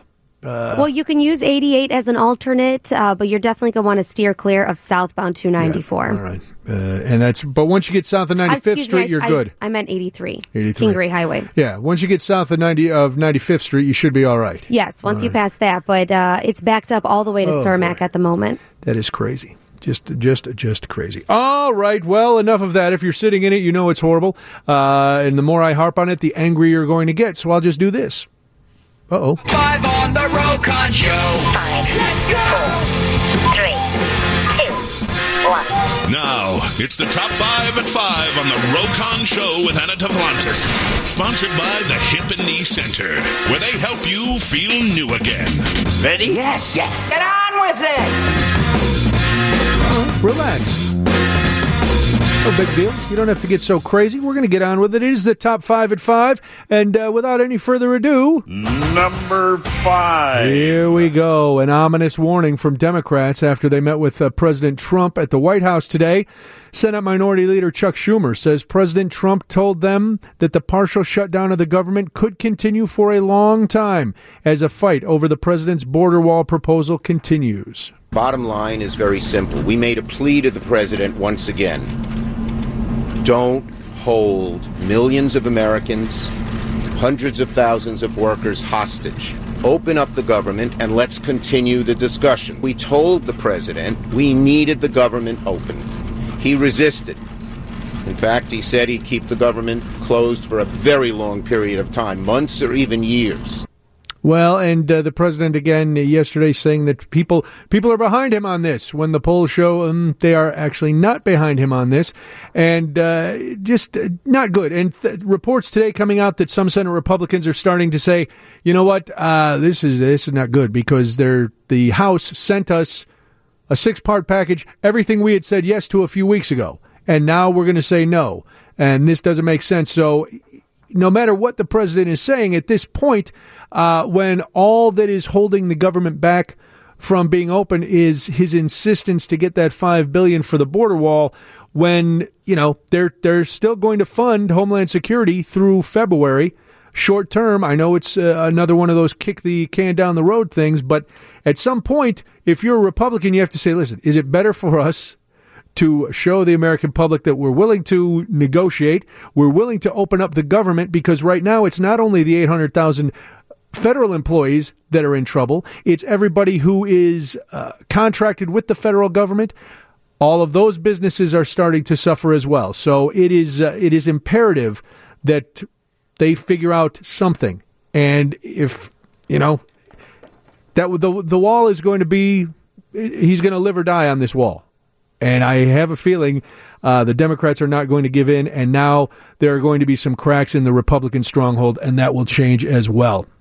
Oh, man, it gets worse and worse every day, and it's like, come on. One day, oh, man, we'll hold out as long as we can. Okay, well, we'll see how that works come election time. Number 4. Number 4, Representative Rashida Tlaib from Michigan, who was sworn in earlier yesterday, is coming out of the gate swinging at President Trump, speaking to a crowd at a reception held by the progressive group Move On near Capitol Hill last night. The new Congresswoman made a sharply worded pledge. People love you, and you win. Woo! And when your son looks at you and says, Mama, look, you won, bullies don't win. And I said, baby, they don't, because we're going to go in there, we're going to impeach the mother... That's an interesting thing to say to your son. Yeah, well, sure. But didn't your mom swear at you like that, Violetta? Negative. No, it is, I understand being all caught up in the moment, but... And I understand, if that's how you feel, that's fine. But there is a certain level of decorum, I think, that an elected official needs to demonstrate to their constituents. Especially when she's talking about a bully. Right. So if this is how you feel, and listen, there's a lot of people who feel that way for the way the president has talked about women, the way he has talked about immigration, the way he has talked about immigrants. A lot of people feel that way. But now you are in a responsible position. You represent the people in Michigan who brought you to office. Your sentiment is fine. You need to, at some point, watch your wording, because unfortunately, or fortunately, that's what people will remember. That's what Anybody who opposes your line of thinking, it makes you look less when you use that kind of profanity. We have another cut from the representative. Oh, the president is responding to this. Well, I thought her comments were disgraceful. This is a person that I don't know. I assume she's new. I think she dishonored herself, and I think she dishonored her family. Using language like that in front of her son and whoever else was there, I thought that was a great dishonor to her and to her family. I thought it was highly disrespectful to the United States of America. I don't know if it was disrespectful to the entire country, but I will agree with the president that it was not the best choice of words for an elected official. It was not what you want your representative to say. Well, it just kind of took a turn, too. Like, she was talking sweetly about her son, and then it was like, I didn't see that coming.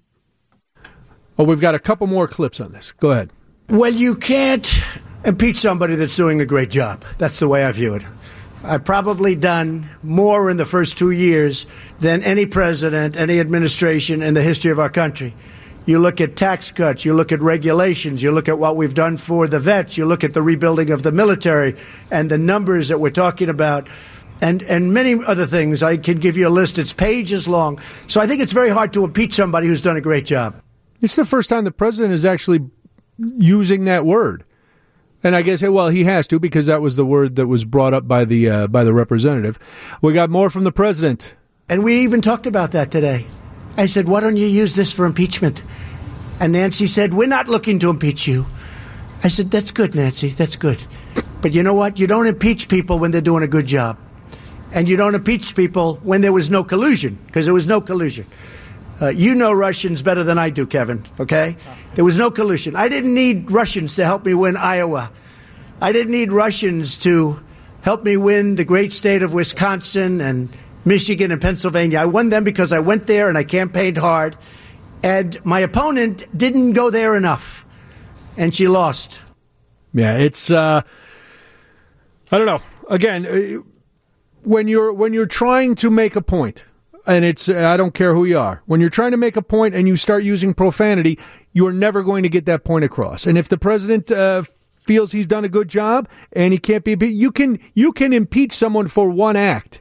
It doesn't have to be the entirety of their administration. A person can be impeached for one thing. And yes, that could discredit all the good you've done, but one mistake can get you out. So it has nothing to do with just one act. We will continue the top 5 at 5 in just a minute. But first, let's go to the newsroom. Kim, what do you got for 5:30? Brian, not one, but two triple transplants at a Chicago hospital. Will the Pacers cruise to a victory, or will Markkanen and the Bulls stop Indy in their tracks? Bulls, Pacers, tonight at 7, WGN TV. Oh, my goodness. We are in the midst of the top 5 at 5. So let us commence, shall we? Number three. Netflix said 45 million subscriber accounts worldwide watched the Sandra Bullock thriller Bird Box during its first 7 days on the service. The biggest first-week success of any movie made for the company's nearly 12-year-old streaming service. Under no circumstance are you allowed to take off your blindfold. If I find that you have, I will hurt you. Do you understand? We have blankets. Boy, you have your dog. Girl, you have your kitty. This is just a place. There's nothing more that we need from it. Do you understand? Oh, relax, Sandra. Lil Rel and Trevante Rhodes starred alongside Sandra Bullock in the Netflix hit, and Rel says he found Bullock to be hilarious on the set. She's hysterical, and she don't stop, which is very interesting. I'm like, she's way funnier than I thought she would be, actually. I'm like, so it was so funny. After we did the movie, I started watching stuff I saw, like, you know, like Miss Congeniality, you know what I mean? Just to be like, oh, yeah, she's hysterical. I remember seeing her at the time, like, did they write that for her? No, she's really funny. There you go. I watched it. Not impressed? I don't want to spoil it, but, yeah, not, you know. If you've seen A Quiet Place, if you've seen other movies like it, you've seen it. Yeah, but yeah. I liked it. And I liked, did you? I liked that it wasn't gory. It was just suspenseful. Yeah, but the end was... yeah, I feel like... No spoiling. But as I heard Brian say, it might just be because they're planning on doing more. So this laid down the groundwork. Yeah, but I don't want to watch a movie that's just laying groundwork for another movie. I want to watch a movie that has a story with a beginning, middle, end. And if there is a way to do another movie, a sequel, then that's fine. But I don't want you to make me sit through 2 hours and 5 minutes just because you're laying the groundwork. Waiting for something to happen. Yeah, trying to get me to watch something else for another 2 hours and 5 minutes. Boo. But I'm one of the suckers. I bought into the hype. I watched it. I couldn't believe it. Will I be watching the Oscars? I don't know, but I don't know if Kevin Hart is going to be the host. Number two. Kevin Hart and Ellen DeGeneres had what Ellen calls a, quote, incredible and honest conversation, end quote, about Hart's reasons for stepping down as host of the Oscars. That aired today on the Ellen DeGeneres Show. Hart made the decision after 10-year-old homophobic tweets of his were unearthed, for which the Motion Picture Academy said he needed to apologize before he could host the Academy Awards. Hart declined, saying he'd already apologized, and he didn't want to legitimize what he viewed as a personal attack by whomever unearthed the tweets. I don't know who follows me or who doesn't. I'm on social media every day. I got over 40,000 tweets. To go through 40,000 tweets to get back to 2008, that's an attack. That's a malicious attack on my character. That's an attack to end me.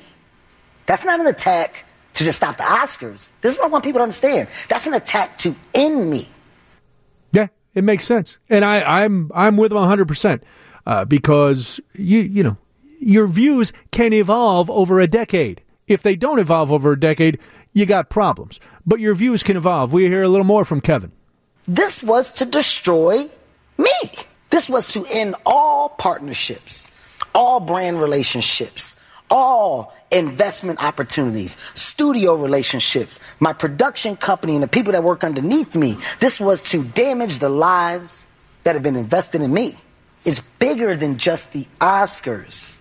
It's about the individuals that are out there now that are finding success in damage.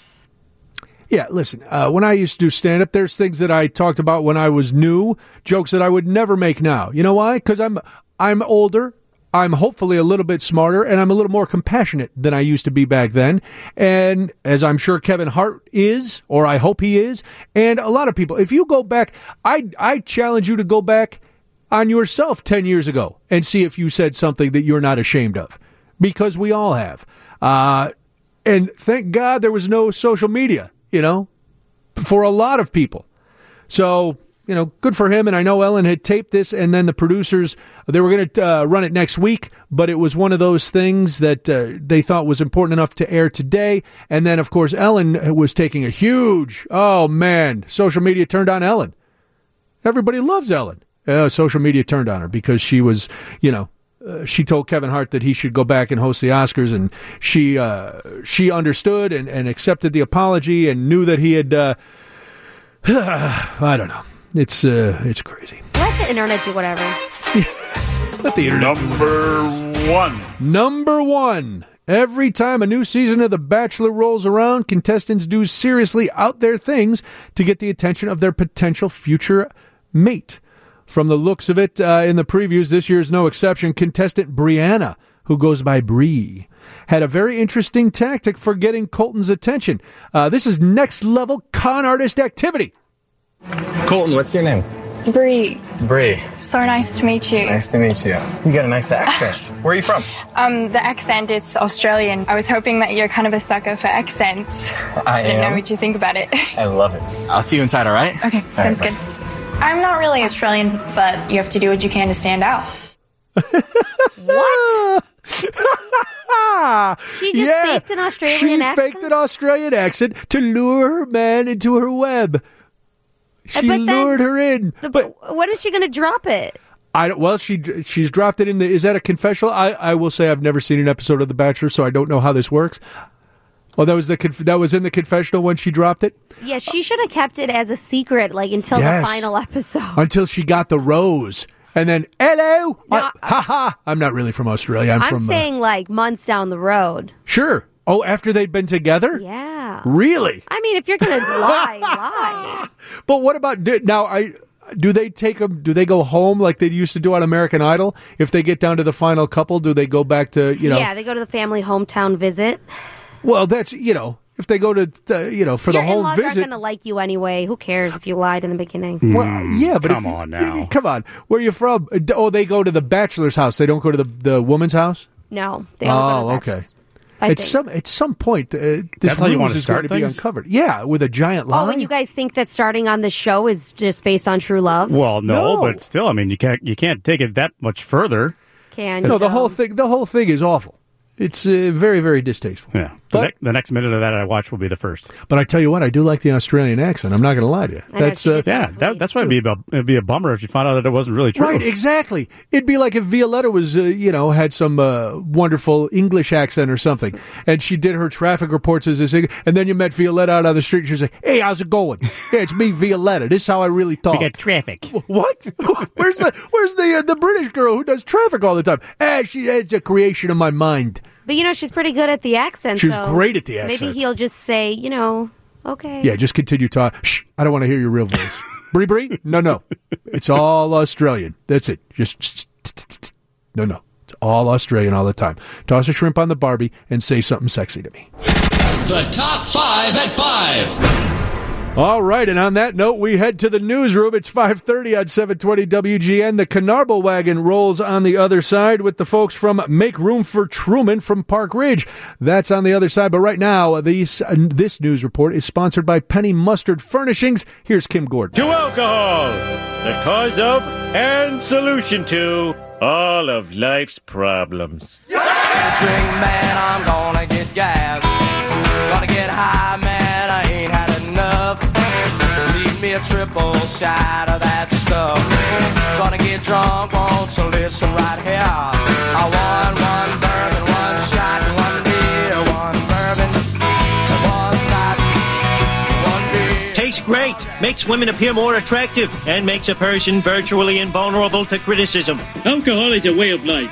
Alcohol is my way of life. And I aim to keep it. Find it, buy it, make it. I don't care. Just get me some booze and fast. I can't take this much longer. I gotta have a beer. Fat, drunk, and stupid is no way to go through life, son. Colton, what's your name? Bree. So nice to meet you. Nice to meet you. You got a nice accent. Where are you from? The accent is Australian. I was hoping that you're kind of a sucker for accents. I didn't know what you think about it. I love it. I'll see you inside, all right? Okay, sounds good. Bye. I'm not really Australian, but you have to do what you can to stand out. Oh, my goodness. Speaking of doing what you have to do to stand out... are things heating up in here? They are. Violetta has come down into the studio. The Carnival wagon is rolling, and don't call the fire department. It's on fire. Yes, there is quite a bit of smoke. I blame Jeff. I am not taking any responsibility for this, but when Hogan Johns come in, they're going to go, "Oh, are you guys having a barbecue?" No, we were just welcoming our friends from Make Room for Truman. Make Room for Truman is the newest restaurant in Uptown Park Ridge. It's a contemporary kitchen and bar serving timeless American fare featuring a unique steak selection and handcrafted cocktails, some of which come to you, obviously, on fire. Joe Didio is the managing partner, and Denver Jones is the head bartender. Welcome, gentlemen. I will say this is the first time in all my years that I've ever been in the studio when it's been full of smoke. So welcome. This is nice. When did you guys open? About 3 months ago. September 27th. And how's downtown Park Ridge? It's beautiful. Yeah, the community has really welcomed us, and it's been really a great experience. So what's I read the official press concept of the restaurant, but Joe, tell me what people can expect when they come in to Make Room for Truman. It really starts with our scratch kitchen and our food. We serve timeless American fare food. Our recipes are inspired by some of our favorite cooks, like our grandparents and our parents. Nice. Our cooking techniques are, we go back to old school of slow roasting, rotisserie. Rotisserie is one of the highlights. We have prime rib that we serve several different ways, juices flowing off the rotisserie, porchetta that we serve on the weekends, pork chops that we brine for 36 hours, and rotisserie chicken.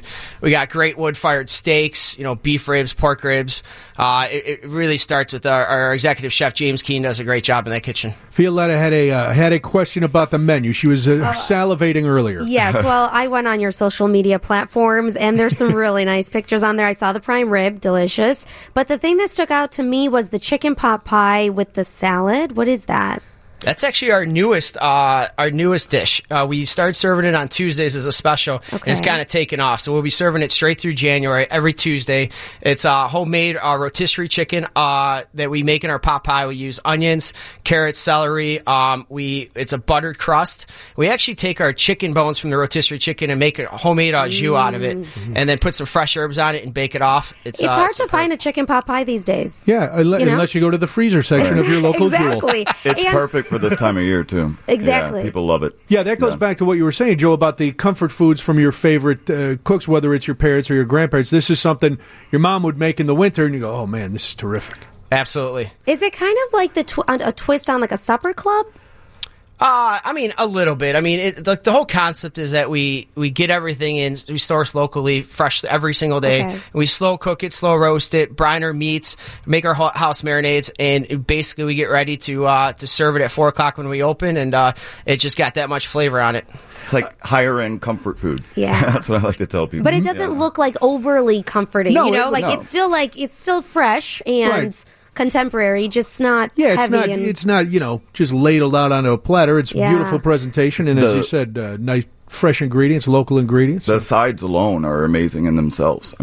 What's your favorite as a bartender? Because you don't get time to sit down and eat a full dinner, so what would you grab for your sides if you were just snacking behind the bar? Well, one for sure is the poblano au gratin potatoes. Ooh. Absolutely amazing. Just enough spice to it. It's not hot, it's not overwhelming, but it's absolutely amazing. We have, hands down, the best macaroni and cheese in town. Really? Yes. Now, see, and that's a bold claim, because everywhere, and Joe, this, every restaurant, mac and cheese is the big thing. And they're putting a million different things in there. Do you keep it simple? Do you dress it up? What's your mac and cheese? Since you brought it up, Denver.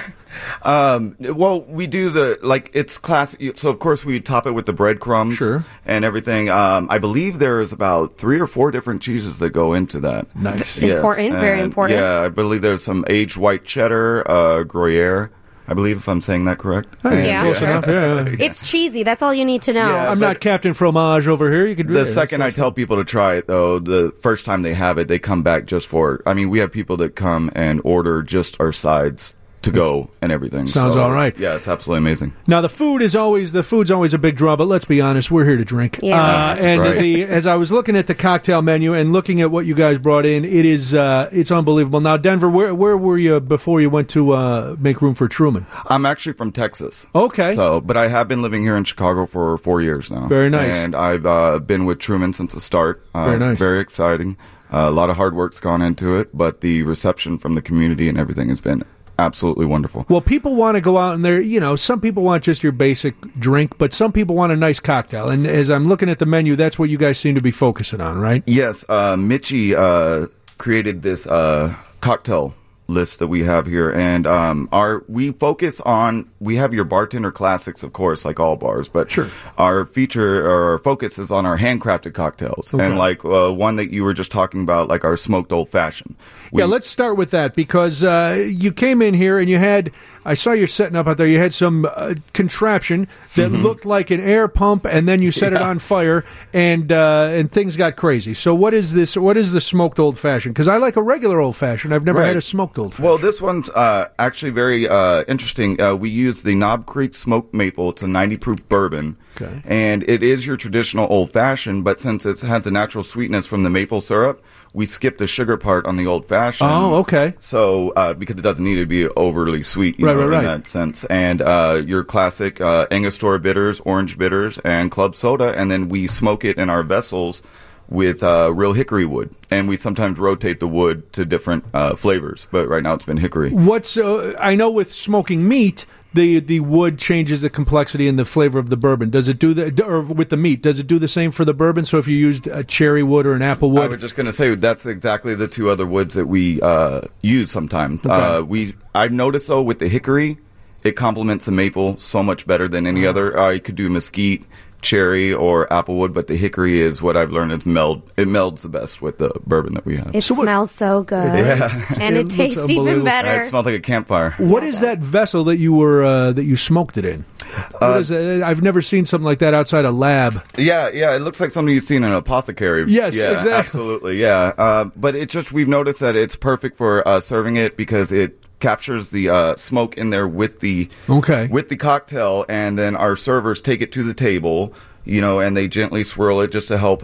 So the smoke's already. You guys smoke it at the bar. We smoke it at the bar. Put that cap on there. Yes, and then they take it to the table, and it is served at the table with the smoke and all. Very nice. So, yeah, it's a nice little show. I mean, it's like the downtown cocktail there in Park Ridge. Yeah, well, that's what you want, little presentation. That's what the hipsters and the millennials want. It tastes just as good as it looks. Old guys like me, Violetta, we like a little show with our drink. It's not all about a brown paper bag and a curb. Sometimes we like people to, put on a little show.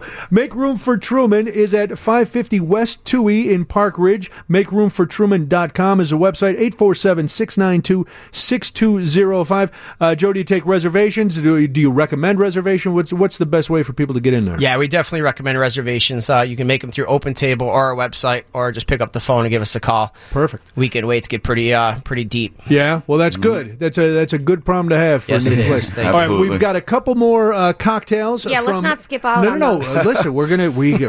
Don't worry, Violet. We're set. But first, we have to go find out what Kim is doing in the news at 6. Brian, President Trump says it's not a shutdown.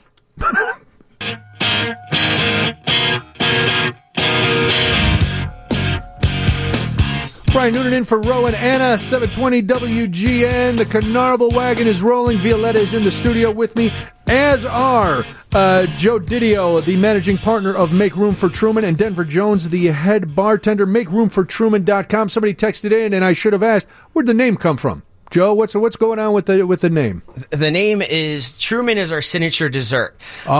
It's you can't leave without trying the Truman. It's what is the Truman? Big Dutch baby pancake served in an iron cast skillet. It comes right out of the oven, and we serve it tableside with a Truman Tower of toppings. So you can choose either sweet or savory, and then you get some homemade toppings. So you kind of and then the fun starts with it. You really get to experiment and try it all different types of ways. Right, different toppings, different jellies, and fruit. Oh my! You could eat it right out. A lot of people choose to eat it just directly right out of the skillet, or you can cut it up and put it on the plates to share or whatever. Sharing, but I like anything. I know, what's that? Yeah, sharing is nuts. And also. So tell us, you were telling Violetta, and this is how the restaurant is laid out. What the theme what's of the vibe? Inside? Yeah, what's the vibe? Because Violetta's all about vibe. I am. Me, I'm about drinking and eating. Violetta's about atmosphere. I need the ambiance. Yeah. It's got a real home feeling, and I think that's what a lot of our guests say, through feedback in the restaurant and social media. It's we actually designed it to look like a home, actually kind of like a grandma's house. Okay. And each different room has got its own theme. So you got the bar area, which is designed to be like a porch. You got their back area, which is our kitchen. It's a little bit brighter. It's got this great kitchen counter where you actually sit there and you have a whole different experience of watching our cooks cook right in front of you. You actually have a station that is directly there where there's interaction between the cooks and the guests in there. Oh, wow. We have a banquet room, which is called our supper club, in the back area, so you can either do it a little more private or you can open it up. Oh, that's why I thought it was a supper club theme. The counter option's very unique, and it's very awesome. Right, so it's not just dinner. It's not just dinner. It's drinks, too. Oh, yes. Yeah, it's full service, but you get to see all the inner workings of the kitchen and everything that we do, and then the chefs, slide you little tastes and samples of the food while you're there, so you're really immersed in everything that's going on. And people can pop in if they just want to drink, right? Absolutely. Now, again, because it's new and it's getting a lot of buzz, make reservations, because the wait can be a long time if you don't have a reservation, right? Absolutely. We definitely recommend it. All right. We had the smoked old-fashioned, which has garnered rave reviews. Denver, what else you got for us? I also brought you guys today, we have our Hot Honey Paloma, which is made with the Espolón tequila, which is a Blanco tequila. We make it with our local hot honey. Is that this one? In the teacup? No, sorry. This is the one right here. Okay. It comes with a salt or sugar rim there. Fancy. And we make it with the tequila, our local hot honey that is pepper infused, made in-house. Ooh. And a little kick. Fresh squeezed lime juice and real grapefruit for a little carbonation there. So, it does so have refreshing. You do get that that pepper feel. Yes, yes. But like you said, Violetta, it also has that light, effervescent kind of summery vibe. Yes. And then it hits you with the bang. You get a little pepper in there. Yeah, it's delicious. No, it's absolutely delicious. And you know, I have not everyone's a tequila person, but even people that don't normally drink tequila love this drink. Yeah, you can't really taste the tequila. Yeah, no, that's the whole point. Yeah, it's kind of like an updated margarita to a point, and it's actually you can taste the tequila. It's delicious. Yeah. Yeah, you go. I like a drink where you can taste the alcohol because then you know it's in there and you remember you're drinking, but it's not so much. It's not burning you, right? Unless you're drinking, like in the old fashioned. I want to taste the bourbon. Yeah, which I did. And it's not too complex, but it's a wonderful drink, absolutely. And I also brought you guys what we do punch bowls there as well. I saw the giant punch bowl over there, and I love the little. It's so cute. It's very neat. Yeah, I have never seen. The glassware like this. Yeah. This is a teacup on a wine stem. And it's, it goes back to the whole sense of being at home. You know, like when you go to your grandmother's house, not all the cups are matching. No, everything's mixed and matched. So we have my grandmother said, I'm going home, everything's mixed and matched. And this one is actually our Hendrick's Gin Black Tea Punch Bowl. And it's made with Hendrick's Gin, our in-house pineapple honey syrup. Right. It is made with the Combier Rose Liqueur, which is a very unique flavor, and also black tea, of course. So, and a lot of people don't realize that gin actually pairs very well with tea. This is delicious, and it's adorable the way it comes with the little cups, and it comes with a full punch bowl. Absolutely. How many people do you kind of say that this is for? There has to be four people at least. There has to be four. Just bring three people that don't drink. Exactly.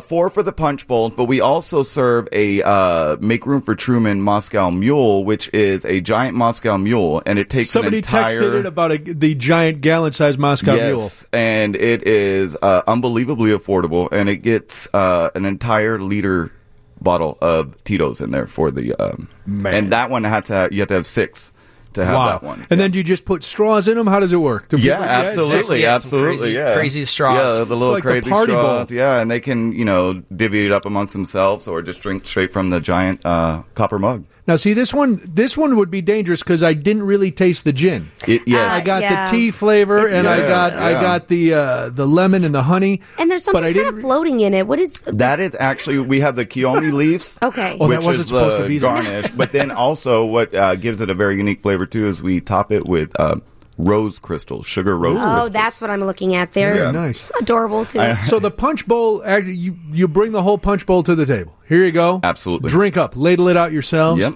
That's fun. It is fun. That is fun. Look at Violetta's. Yeah. She's going to take you could swim in that. Yeah. You're looking at that like Woodstock looks at his bird bath. You can look all the way down. And we have another one that's served in the crystal punch bowls, and it's called the Bridge Club, and that one's made with Stoli vodka and Chambord and Prosecco, so it's really good. Got a lot of booze in it. I love all the tableside stuff, all the sharing. I mean, you can get that homey feeling that you guys are talking about, but it's also cool. It's not just grandma's old house. This is what you want. You want the young people thinking the vibe is there. So what do you say, Violetta? Is the vibe there? The vibe is totally there. The vibe is there. You need to get to Make Room for Truman. It's at 550 West Tui in Park Ridge. The phone number, 847-692-6205. Go to makeroomfortruman.com. And Joe, you said we can make our reservations either calling the restaurant, we go to Open Table, wherever we are. But we should, especially on the weekends, really, should you go anywhere on the weekends without a reservation and then complain that you have to wait?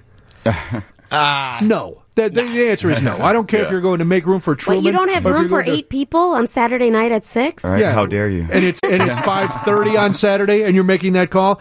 These were terrific. Denver, these were fantastic drinks. The smoked old-fashioned, the black tea punch, and the hot honey paloma. I'm going to have to scoop Violetta out of the punch bowl before the night is over. Fine. But thank you guys very much for coming in. It was a pleasure. Best of luck to you. Thank you for having us. Again, appreciate the invite. Yes. MakeRoomForTruman.com. All right, coming up, this Stories That Matter with Kim Gordon from the Northwestern Medicine Newsroom on WGN Radio.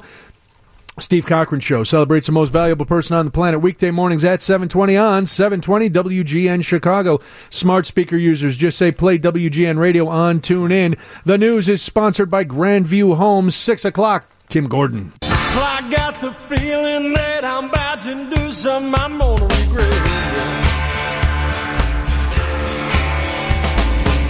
She's got that look in her eyes, girl, I cannot forget. Her hips are telling me that she's got a plan. I get the feeling that I'm on it, man. I'm on it. Wear you down. I'm Brian Noonan in for Roe and Anna. They'll be back with you on Monday. It is Live Music Friday on the Roe Conn Show, and the band you are hearing right there is Iron Horse. They will be live in just a couple minutes. They are performing this year. You've seen them. You've seen them all over. You've seen them on America's Got Talent. They've been all over the place, and they are going to be at the Irish American Heritage Center. I know you're thinking that doesn't sound like Irish music. Well, relax. That's not what we're talking about. They'll be up there on January 26th for Cash for Kids, the only Chicago Johnny Cash Festival, and the festival organizer, Steve Davern, is in the studio with me now. Steve, thanks for coming in. Welcome. It sounds like an incredible event, the Johnny Cash Festival. How did this come to be, Cash for Kids? It started as a goof, actually. The way all good festivals should. Yes, it did. It was myself and my local priest, Father Chris Doring, who was the pastor at Our Lady of Victory on the North Side, and we had a Johnny Cash night in a local tavern. It was Rosie O'Brien's. It's not there anymore. And a ton of people came, and it got bigger. We moved it over to the Irish American Heritage Center, which is a great venue. It's, yes, because you can run two stages there, and not knowing that there's this whole affinity for Johnny Cash with the Irish people. Mm-hmm. Yeah, we love Johnny Cash. Yeah. Because he's troubled, like most of us are. Well, yeah. We have strong personalities. Yes, strong personalities and affinity for the drink. Yes. Yeah, I think he liked a couple other things, too. Yeah, sure. Well, we'll focus on the drink for now. Yeah. So it's you moved it over to the Heritage Center, and this year you have teamed with a great cause, a cause that I've had some experience with myself. Yeah, the Pediatric Brain Tumor Foundation. Generally, it's cancer, and the worst cancer because it's kids, right? And we really wanted to work with something that would be have a most positive outcome possible, and I can't think of a better organization to work with. It's very motivating working with them. Very nice. So people can get tickets right now at curethekids.org. The show, again, January 26th. If you buy your tickets online, they're only $20. If you wait to buy them at the door, they're $25. So I'm guessing it's not hard, or maybe it is, to find bands that are gonna embrace that Johnny Cash kind of feeling and mentality and do some of his songs. Who's on the bill besides Iron Horse, who we're going to hear more of in a few minutes? Well, Chicago's very own, no pun intended, Waco Brothers. Very nice. The headliner, and Hayden Thompson, who's in the Rockabilly Hall of Fame. He's backed by Iron Horse. Iron Horse does their own set. My band, The Dark Passengers, local band Hody Snitch. Also, Rosie and the Rivets. They play all over Chicago. Fantastic, actually, yeah. They've been on your show here. Yeah, many times. Dry County Line and Saddle Tramps. And again, it's on two stages. One of our sponsors, our main sponsors, Flood Brothers. Flood Brothers Disposal, and they're taking care of one stage, and the other stage is Flood's Royal Flush Portable Toilets, a new business venture of theirs. So we run the two stages, and the whole idea is the bands play their own music, but they play music in the spirit, something Johnny Cash would like. So we hope there's no impersonators there. Right. It's a show Johnny Cash should enjoy. So a lot of rockabilly, a lot of rock and roll, country music. Yep. It sounds terrific. How many years have you been doing this? It's the 14th year. 14th year. And how many years at the center? I think 10. Oh, wow. Okay, or maybe so you've been 12. Up there for a while. Very nice. And it sounds like a wonderful thing. So how do you decide what music Johnny Cash would like? Do you channel him when you're listening to these bands? Do you put on Folsom Prison Blues and then just start picking? How does it? How do they come to you? He was all over the place, which helps. Yeah. So, and especially the last recordings that he did, the American recordings. I mean, he's all over the place. So. And you can also reach into the Carter family music. So anything semi-related to Johnny Cash that he recorded, covered, wrote, or possibly liked, and that will be fun for the crowd there. Yeah. I mean, it's a packed house. It's always a very positive event, and the whole idea is if you don't like the band you're looking at for some crazy reason, just walk into the other room. Wander down to the other stage. Yeah. And this is all happening, is it all on the first floor? It's all on the first floor. So they're either in the Fifth Province stage. Okay. or the auditorium. Oh, very nice. So. And it's a great venue up at the Heritage Center. Do you ever have any, because I'm up there all the time. Mm-hmm. And do you ever have any of the, let's just say, older Irish folks who wander in during Cash for Kids and go, oh, what's going on here? I don't understand it. Yes, we do. We know exactly how to handle them. And how do you do that? You just give them a shot and send them on their way? Well, they walk in a little confused, and we help them out with their confusion and ask them if we could. I'm always there to, buy them a drink and help them find a seat and make sure they're comfortable. Perfect. And listen, it's for a good cause. Mm-hmm. Again, if you go to curethekids.org, you can get your tickets now. January 26th at the Irish American Heritage Center. It's Cash for Kids, Chicago's only Johnny Cash festival. A lot of great bands, including Iron Horse, who we'll hear from. Sun Records recording star Hayden Thompson, the Waco Brothers, Rosie and the Rivets, the Dark Passengers, many, many more. What time does the whole thing say? Is it an all-day thing? What time should we be there? The doors open just before 5, and the first band, which will be Dry County Line, okay, plugs in and starts at 5 o'clock. Very nice. In the 5th province. The main stage kicks off at 7 o'clock. Very nice, and runs till what, about midnight, 1 o'clock, 3 a.m.? Got to be out of there by 1. Is that right? Mm-hmm. See, and I never understood that. 1 o'clock. That's good. No, nothing good happens after 1 o'clock. The Irish would have taken care of that, but... Listen, I'll do my best. I'll put a call into some of the people, You've got to do an Irish goodbye. Well, you just disappear, but I don't want the bands to just disappear. I'll disappear at the end. I want the bands to keep playing, and the bartenders can't pull an Irish goodbye. They got to hang around. Come on, Violetta. Are you still hammered from your smoked old fashioned, or are you in the punch bowl still? I'll just take that giggle as a yes. That'll be very nice. All right, so we are. What do you know about these guys, Iron Horse, that are coming up? What can you tell us about them? I met these guys when they were 18, I think. Really? Yes, and they're not only great musicians; they're the most professional guys I know. Nice. And little known fact, they run a studio called Custom Recording Studio down in Crete, Illinois. Okay. And they've been buying up old microphones from the 30s and 40s and 50s nice. And old equipment. And they have a lot of respect for the vintage sound. And they keep it alive, and they create with it, too. They create new stuff, and they're one of my favorite bands, and I'm lucky enough to call them friends. Very cool. Well, we'll be hearing from them in a minute. Just a reminder, Cash for Kids, Chicago's only Johnny Cash Festival, is happening Saturday, January 26th at the Irish American Heritage Center. You can go to curethekids.org, because this year the festival has partnered with the Pediatric Brain Tumor Foundation, a great cause. So go, pay your $25 at the door, or $20 if you purchase your tickets in advance. The proceeds are going to benefit the charity, which again is Pediatric Brain Tumor Foundation. So go to curethekids.org, buy your tickets, get to the Irish American Heritage Center on January 26th. Steve Davern, thank you so much for coming in and telling us about it. I know you're going to stick around and hear the guys in Iron Horse, which we will do in just a couple of minutes. But first, we have to go into the newsroom. Kim, what's happening at 6:30? Brian, the government shutdown may be making some TSA agents sick.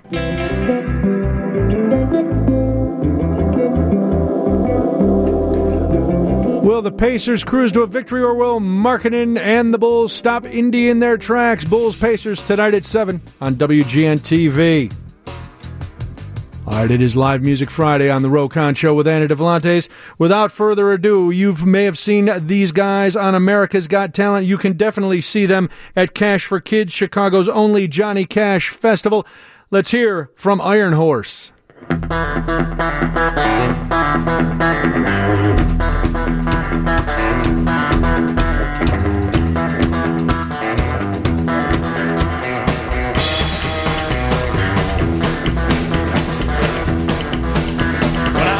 Train of coal, yeah, it's rolling around the bend, yeah, and I ain't seen the sunshine, I don't know where they are, stuck in holes in prison, and I'm dragging gold. That rain keeps a rolling down the San Andreas. When I was just a baby, yeah, my mama told me, son, she said, always be a good boy, never play with a gun. But I shot a man in Reno just to watch him die. Yeah. Well, I hear that whistle blowing. I hang my head and cry. Let's hang our head and cry now. Yeah.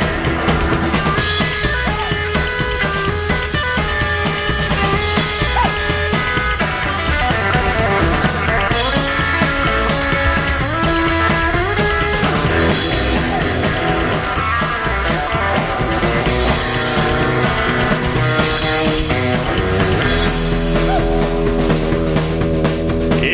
till it's rich, so eating on his fancy dining car. Yeah, they're probably drinking coffee, smoking big cigars, but I know I had it coming. I know I can't be. I'm free now. Well, people keep moving, and that's what tortures me. Let's torture now.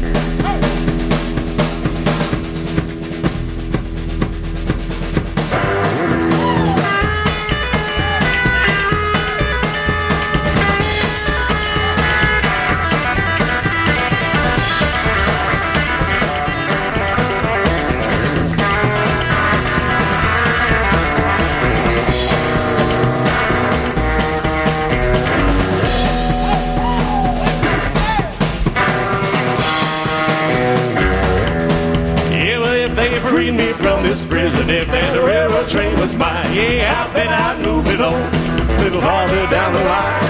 Bob and Bull's in prison. That's where we want to stay now. And I bet that Wilson whistle, yeah, blow my blues away.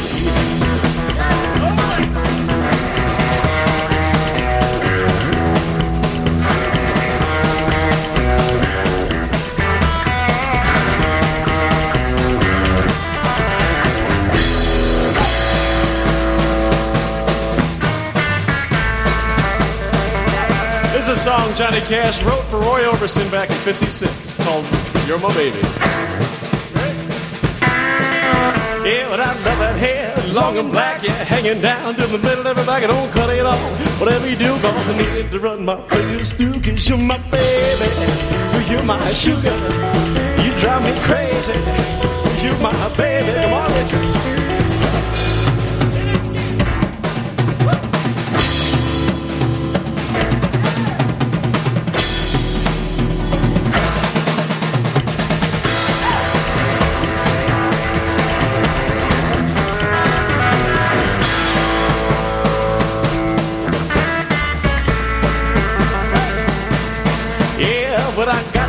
I got six strings and I got me to pick a tune, make 'em ring. Every string's got a note or two.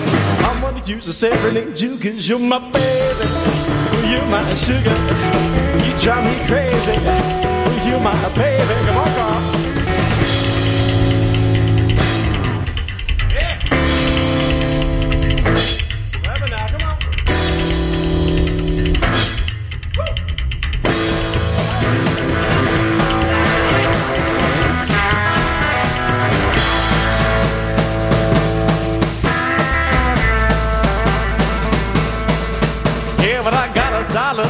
Saving up and saving it up for a rainy day.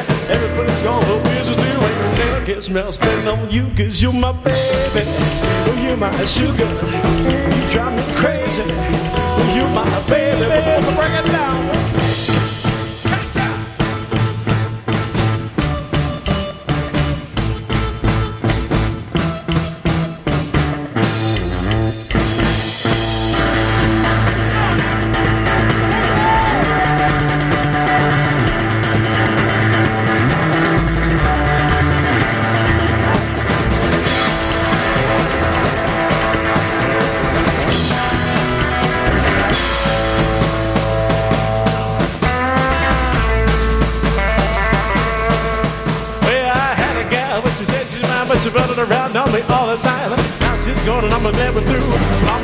Light over you, 'cause you're my baby, you're my sugar, you drive me crazy, you're my baby, you're my baby, you drive me crazy, I don't mean baby, I love you baby, well love you baby, you're my baby doll, come on.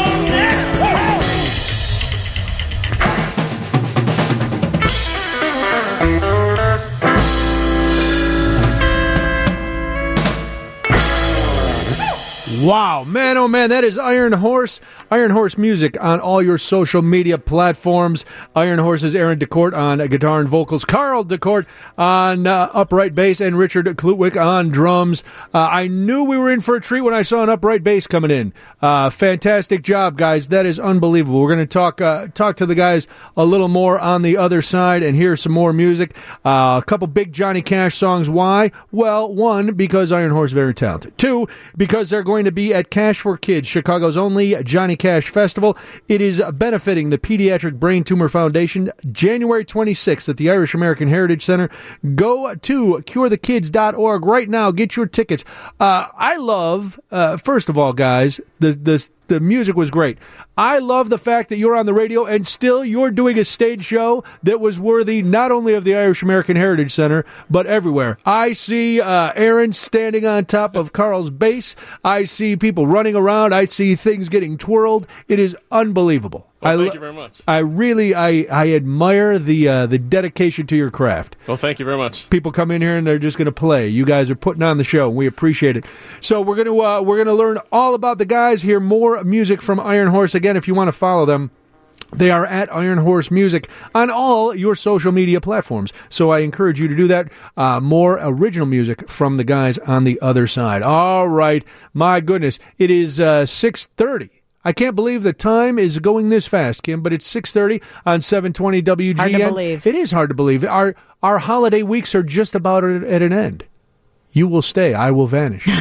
You'll be back. Yeah, you never know. We can't get rid of you. No, I'm like a bad penny. I keep popping up. But it's time for the news. Here's Kim Gordon. Well, I can't shake this feeling coming over me.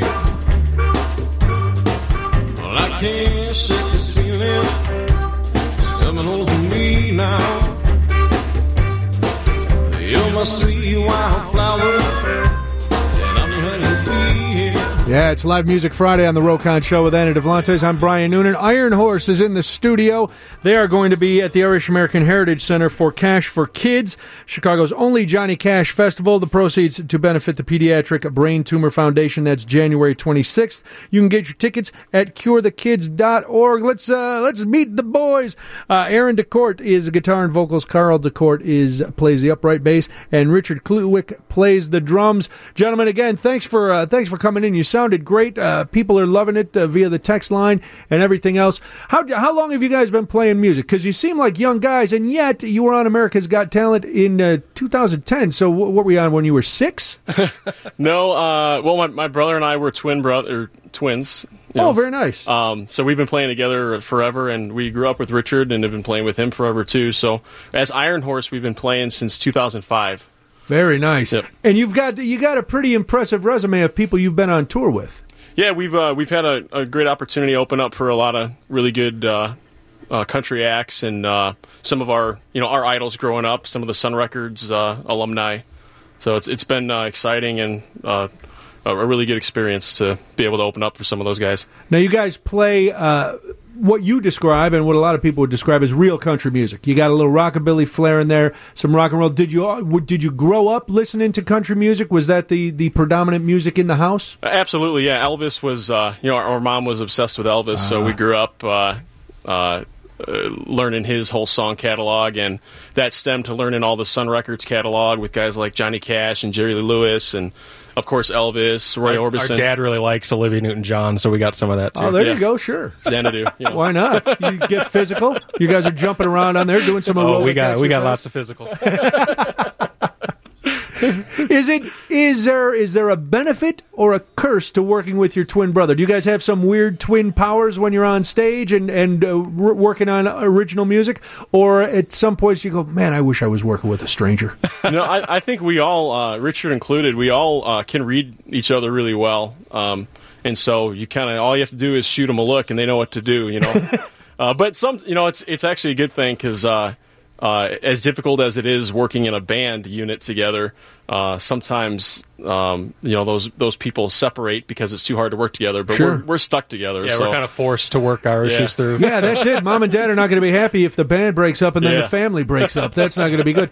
Now, with only three of you, it's got to be a little more difficult for Richard because he's the guy. You know, he's even though he grew up with you, there's no blood connection. So does he ever feel threatened that one day the brothers might just turn on him, or do you two use him as leverage between each other? Usually Richard and Carl team up against me. Really? So I'm the one that always feels on the outside. Really? Well, because you're the big shot singer. You know, we got to make up for it somehow. Yeah, you're the guy climbing on his bass. You're jumping around. You know, the singer always, the front man, so to speak, always takes a little bit of heat from everybody else. So what you're saying is that they're probably a little jealous of me. Well, I don't want to put words in their mouths, but, you should see Richard's face right now. Well, the drummer is always, you know, he keeps a steady beat. He does his great fills. He's doing his solos and stuff, but he's, you know, he's sitting in the back. And you're up front swiveling your hips Elvis style and jumping around. You're getting a lot more attention. Poor Richard's back there. He's doing all the work. He's getting the blisters, the sore arms, and he's got to deal with twin brothers too. He's going to be asking for a raise here pretty soon. Listen. Yeah. Next question. Next question. So when you go to one of these festivals after having been on the road, what's the how do you make those adjustments? Because the road is a different thing. Here, you're in your hometown. You're coming to your place. What's how do you change things up for an indoor festival like that? Well, I think if there's one thing we learned working on America's Got Talent, we realized that's not the lifestyle we wanted, was to always be on the road and be away from home. So it's really fun to come back to our home turf, and especially this show. It's our favorite show of the year to play. We've been doing it for 12 years now. I think after the 10th year we quit counting. So it's a lot of fun. We all the familiar faces. It's really like a homecoming. It's just a lot of fun. It's very cool. Let's talk a little bit about America's Got Talent, because millions of people saw you guys, and Howie Mandel raved about you. He said, what I love about these guys is they've got passion, and it shows, and it's fun. Sharon Osbourne, who's seen some music, she's been around music for a little while. She said, these guys make music a spectacle, and I can't wait to see what's next. What's that process like? Because you auditioned here in Chicago, right? Yeah, we sent in video auditions, and got callbacks from producers, and then there's not a whole lot of reality in reality TV. So what you see on TV is not how it goes. Are you bursting our bubble? No, we did audition in Chicago, but it was more of a private audition in front of a group of producers. Oh, really? Yeah. Okay. Yeah. And then it wasn't one of those cattle calls where you waited in line all day and Carl's carrying his bass on his back. We did that the year prior, actually. Yeah, we waited in line all day and got a couple callbacks, but. The year after that, they contacted us and asked us to audition again. So we went through that process. We did the Chicago audition, and then they called us back for the Chicago Theater audition, the taping. Okay. Then we got a couple more callbacks and went to Vegas, and started working on the show. Wow. Vegas and L.A. That's amazing. And when you get out there, and you guys are musicians, you have actual talent. You're writing your own music. You're doing all this, and then you come up against a juggler. And not to say a juggler doesn't have talent, but it seems like an odd competition where musicians have to go up against a ventriloquist or a guy who does shadow puppets. That it doesn't seem right. Yeah, that was kind of the best part, was the variety of it. We made a lot of friends on that show because of that. So between the acts, at least for us, it didn't feel like there was competition. No. Yeah. But in the interviews and like working with the producers, they kept trying to push manufacture this conflict, and conflict sells. Not only that, but they kept on wanting to get us to say like yeehaw and stuff like that. Like, hey, we're from Chicago. You don't strike me as a yeehaw kind of band. We grew up in a town called Crete, Illinois. I know Crete. Yeah, it's a little farm community. It's growing now, but. We're small town boys, but we're only 35 minutes outside of downtown Chicago, right. So best of both worlds. Yeah, because I grew up in the south suburbs as well, so I'm very familiar with Crete. I'm from Glenwood, so not too far. You guys still have a studio in Crete, right? You're still doing things in Crete, keeping it hometown. Yep, absolutely. Custom Recording Co. is our little vintage recording studio down there, and Like Steve said earlier, my brother is a whiz at repairing tube electronics, vintage, pretty much any electronics. So we're able to acquire broken vintage equipment and fix it up and put it to good use now. For those of us who aren't in the music business, is there a noticeable difference when you're using? Because I saw you've got some vintage speakers in there and some different microphones and stuff. Is there a difference in sound that the layman would be able to perceive, or is it just something that you guys know because you're so attuned to it? I think there's a difference in sound, but even more so, I think working with the older stuff, there's a certain limitation to using it, so you have to change your workflow to adapt. Yeah, so it sort of helps you as an artist express yourself in different ways. Oh, very cool. Now, before we get into hearing some of your own stuff, what's your process? Because every time I talk to a musician, it's different. Some people say, oh, the songs just come to us right away. And some people say, oh, you know, it takes us a long time. With three guys in there, is it a democracy when it comes to songwriting? Is it a different kind of process? We actually were just talking about this earlier, we very much adopt the idea that you do what serves the song. So whatever serves the song best, you know, is what we all decide on. Okay. So there's not a lot of ego in the songwriting process. Yeah. So we all. Is that your public answer, or is that the truth? Because I already have seen Richard feelings, back there shaking his head earlier in the interview. I don't know if he's buying into this whole. Yeah, that's what they say to you, Brian. But really, I came in with three songs that I knew were gold hits, and nothing. I think creatively we bring our ideas together, but Aaron always has the final word. Oh, is that? Wow, is that correct? Well, sure. He's singing. He's got to like what he sings. So it doesn't matter. One of you can come up with a melody. Somebody has a lyric, and then you just come in and say, "Hey, I've got this. Let's all work together and build this song." Yeah, for sure. The next song we're going to play is an original called "Love Letter," and it's it came about. I had a riff in my head, and Carl had lyrics, and we got together with Richard and, you know, put it all together and ended up with something that felt pretty good. Well, your latest release is Revival, and the single Getting to Me is getting a lot of it's kind of got an outlaw country feel to it, and it's getting a lot of play, which has got to be nice. Yeah, it's fun to turn the dial and hear yourself on the radio. Cool. Well, let's hear you on the radio right now. This is Iron Horse. You can follow Iron Horse Music on all the social media channels.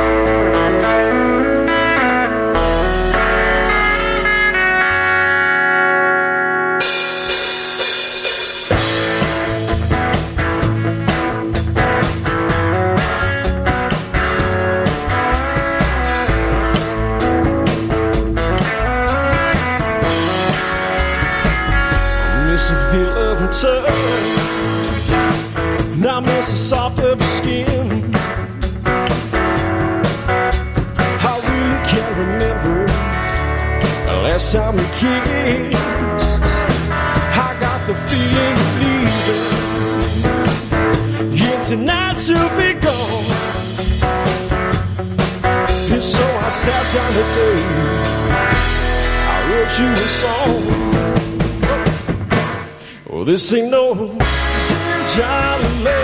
and I want you to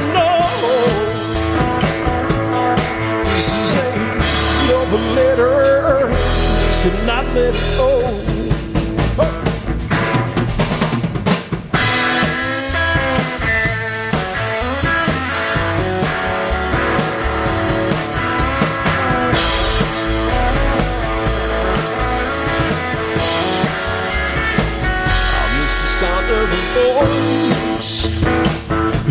Saturday night, she used to tell me she loved me, but now her eyes say goodbye.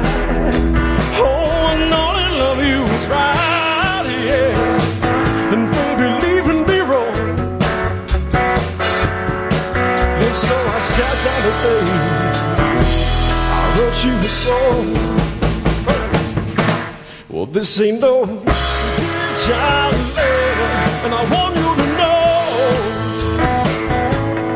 this is a love letter to not let it go.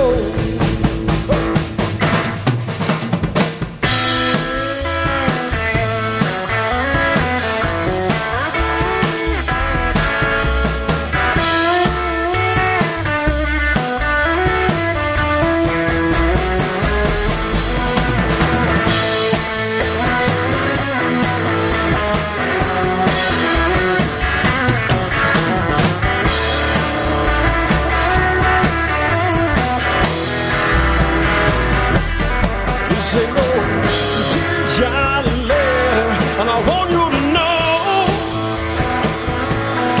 this is a love letter, and I let it go. Yeah. Now, baby, I love you, yeah, and I want you to know. Well, I'm begging, baby, you don't have to go.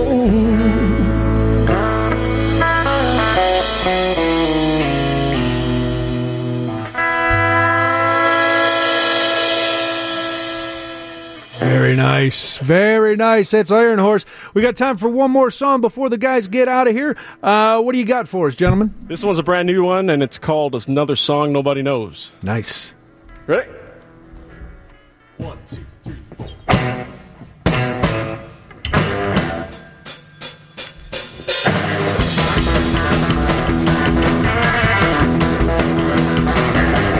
Well, I work, baby, all week long, and I bust my butt from dusk till dawn. Let's sing my song, another long night gone from home. Well, saddle up, boys, well, it's time to hit the road to sing another lyric from the title of another song nobody knows.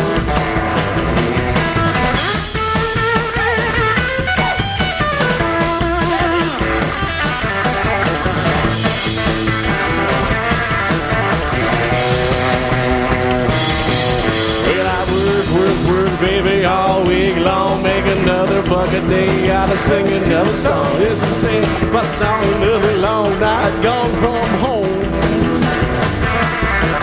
We'll saddle up, baby, well, it's time to hit the road to sing another lyric from the title of another song nobody knows.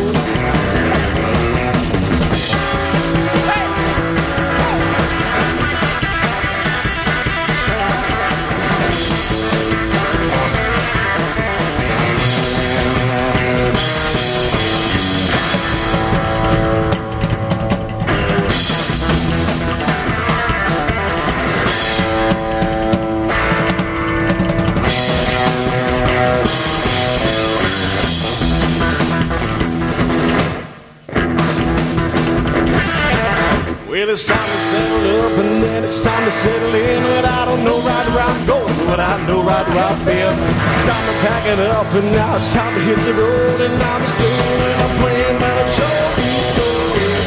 Know where I'm going, know right where I've been. Well, I sing that same old song on that stage right again. Well, it's the same my song, another long night gone from home. Well, saddle up, baby, well, it's time to hit the road to sing another lyric from the title of another song nobody knows. Yeah, nobody knows. Yeah, nobody knows. Nobody knows.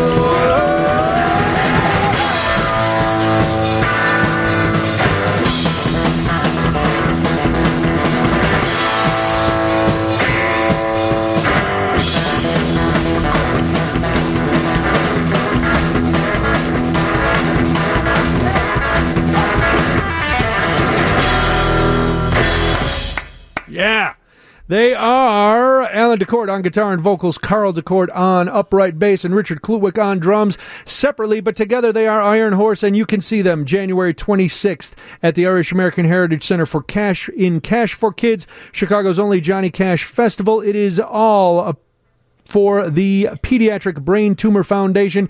All the proceeds going to that. Go to curethekids.org to get your tickets right now. Follow the guys, Iron Horse Music, on all your social media platforms. I got to tell you, a lot of great sound coming out of three guys. That was terrific. Thanks for being here, guys. I hope to see you. I'll see you on the 26th. It's going to be a lot of fun up there at the Irish American Heritage Center. Much success. Thank you so much for having us. My pleasure. All right, now that we've rocked ourselves completely, let's go to the newsroom, see what Andrea's got cooking for 7 o'clock. And Brian, TSA workers at O'Hare and Midway will get their last paycheck on Monday. That's coming up at 7.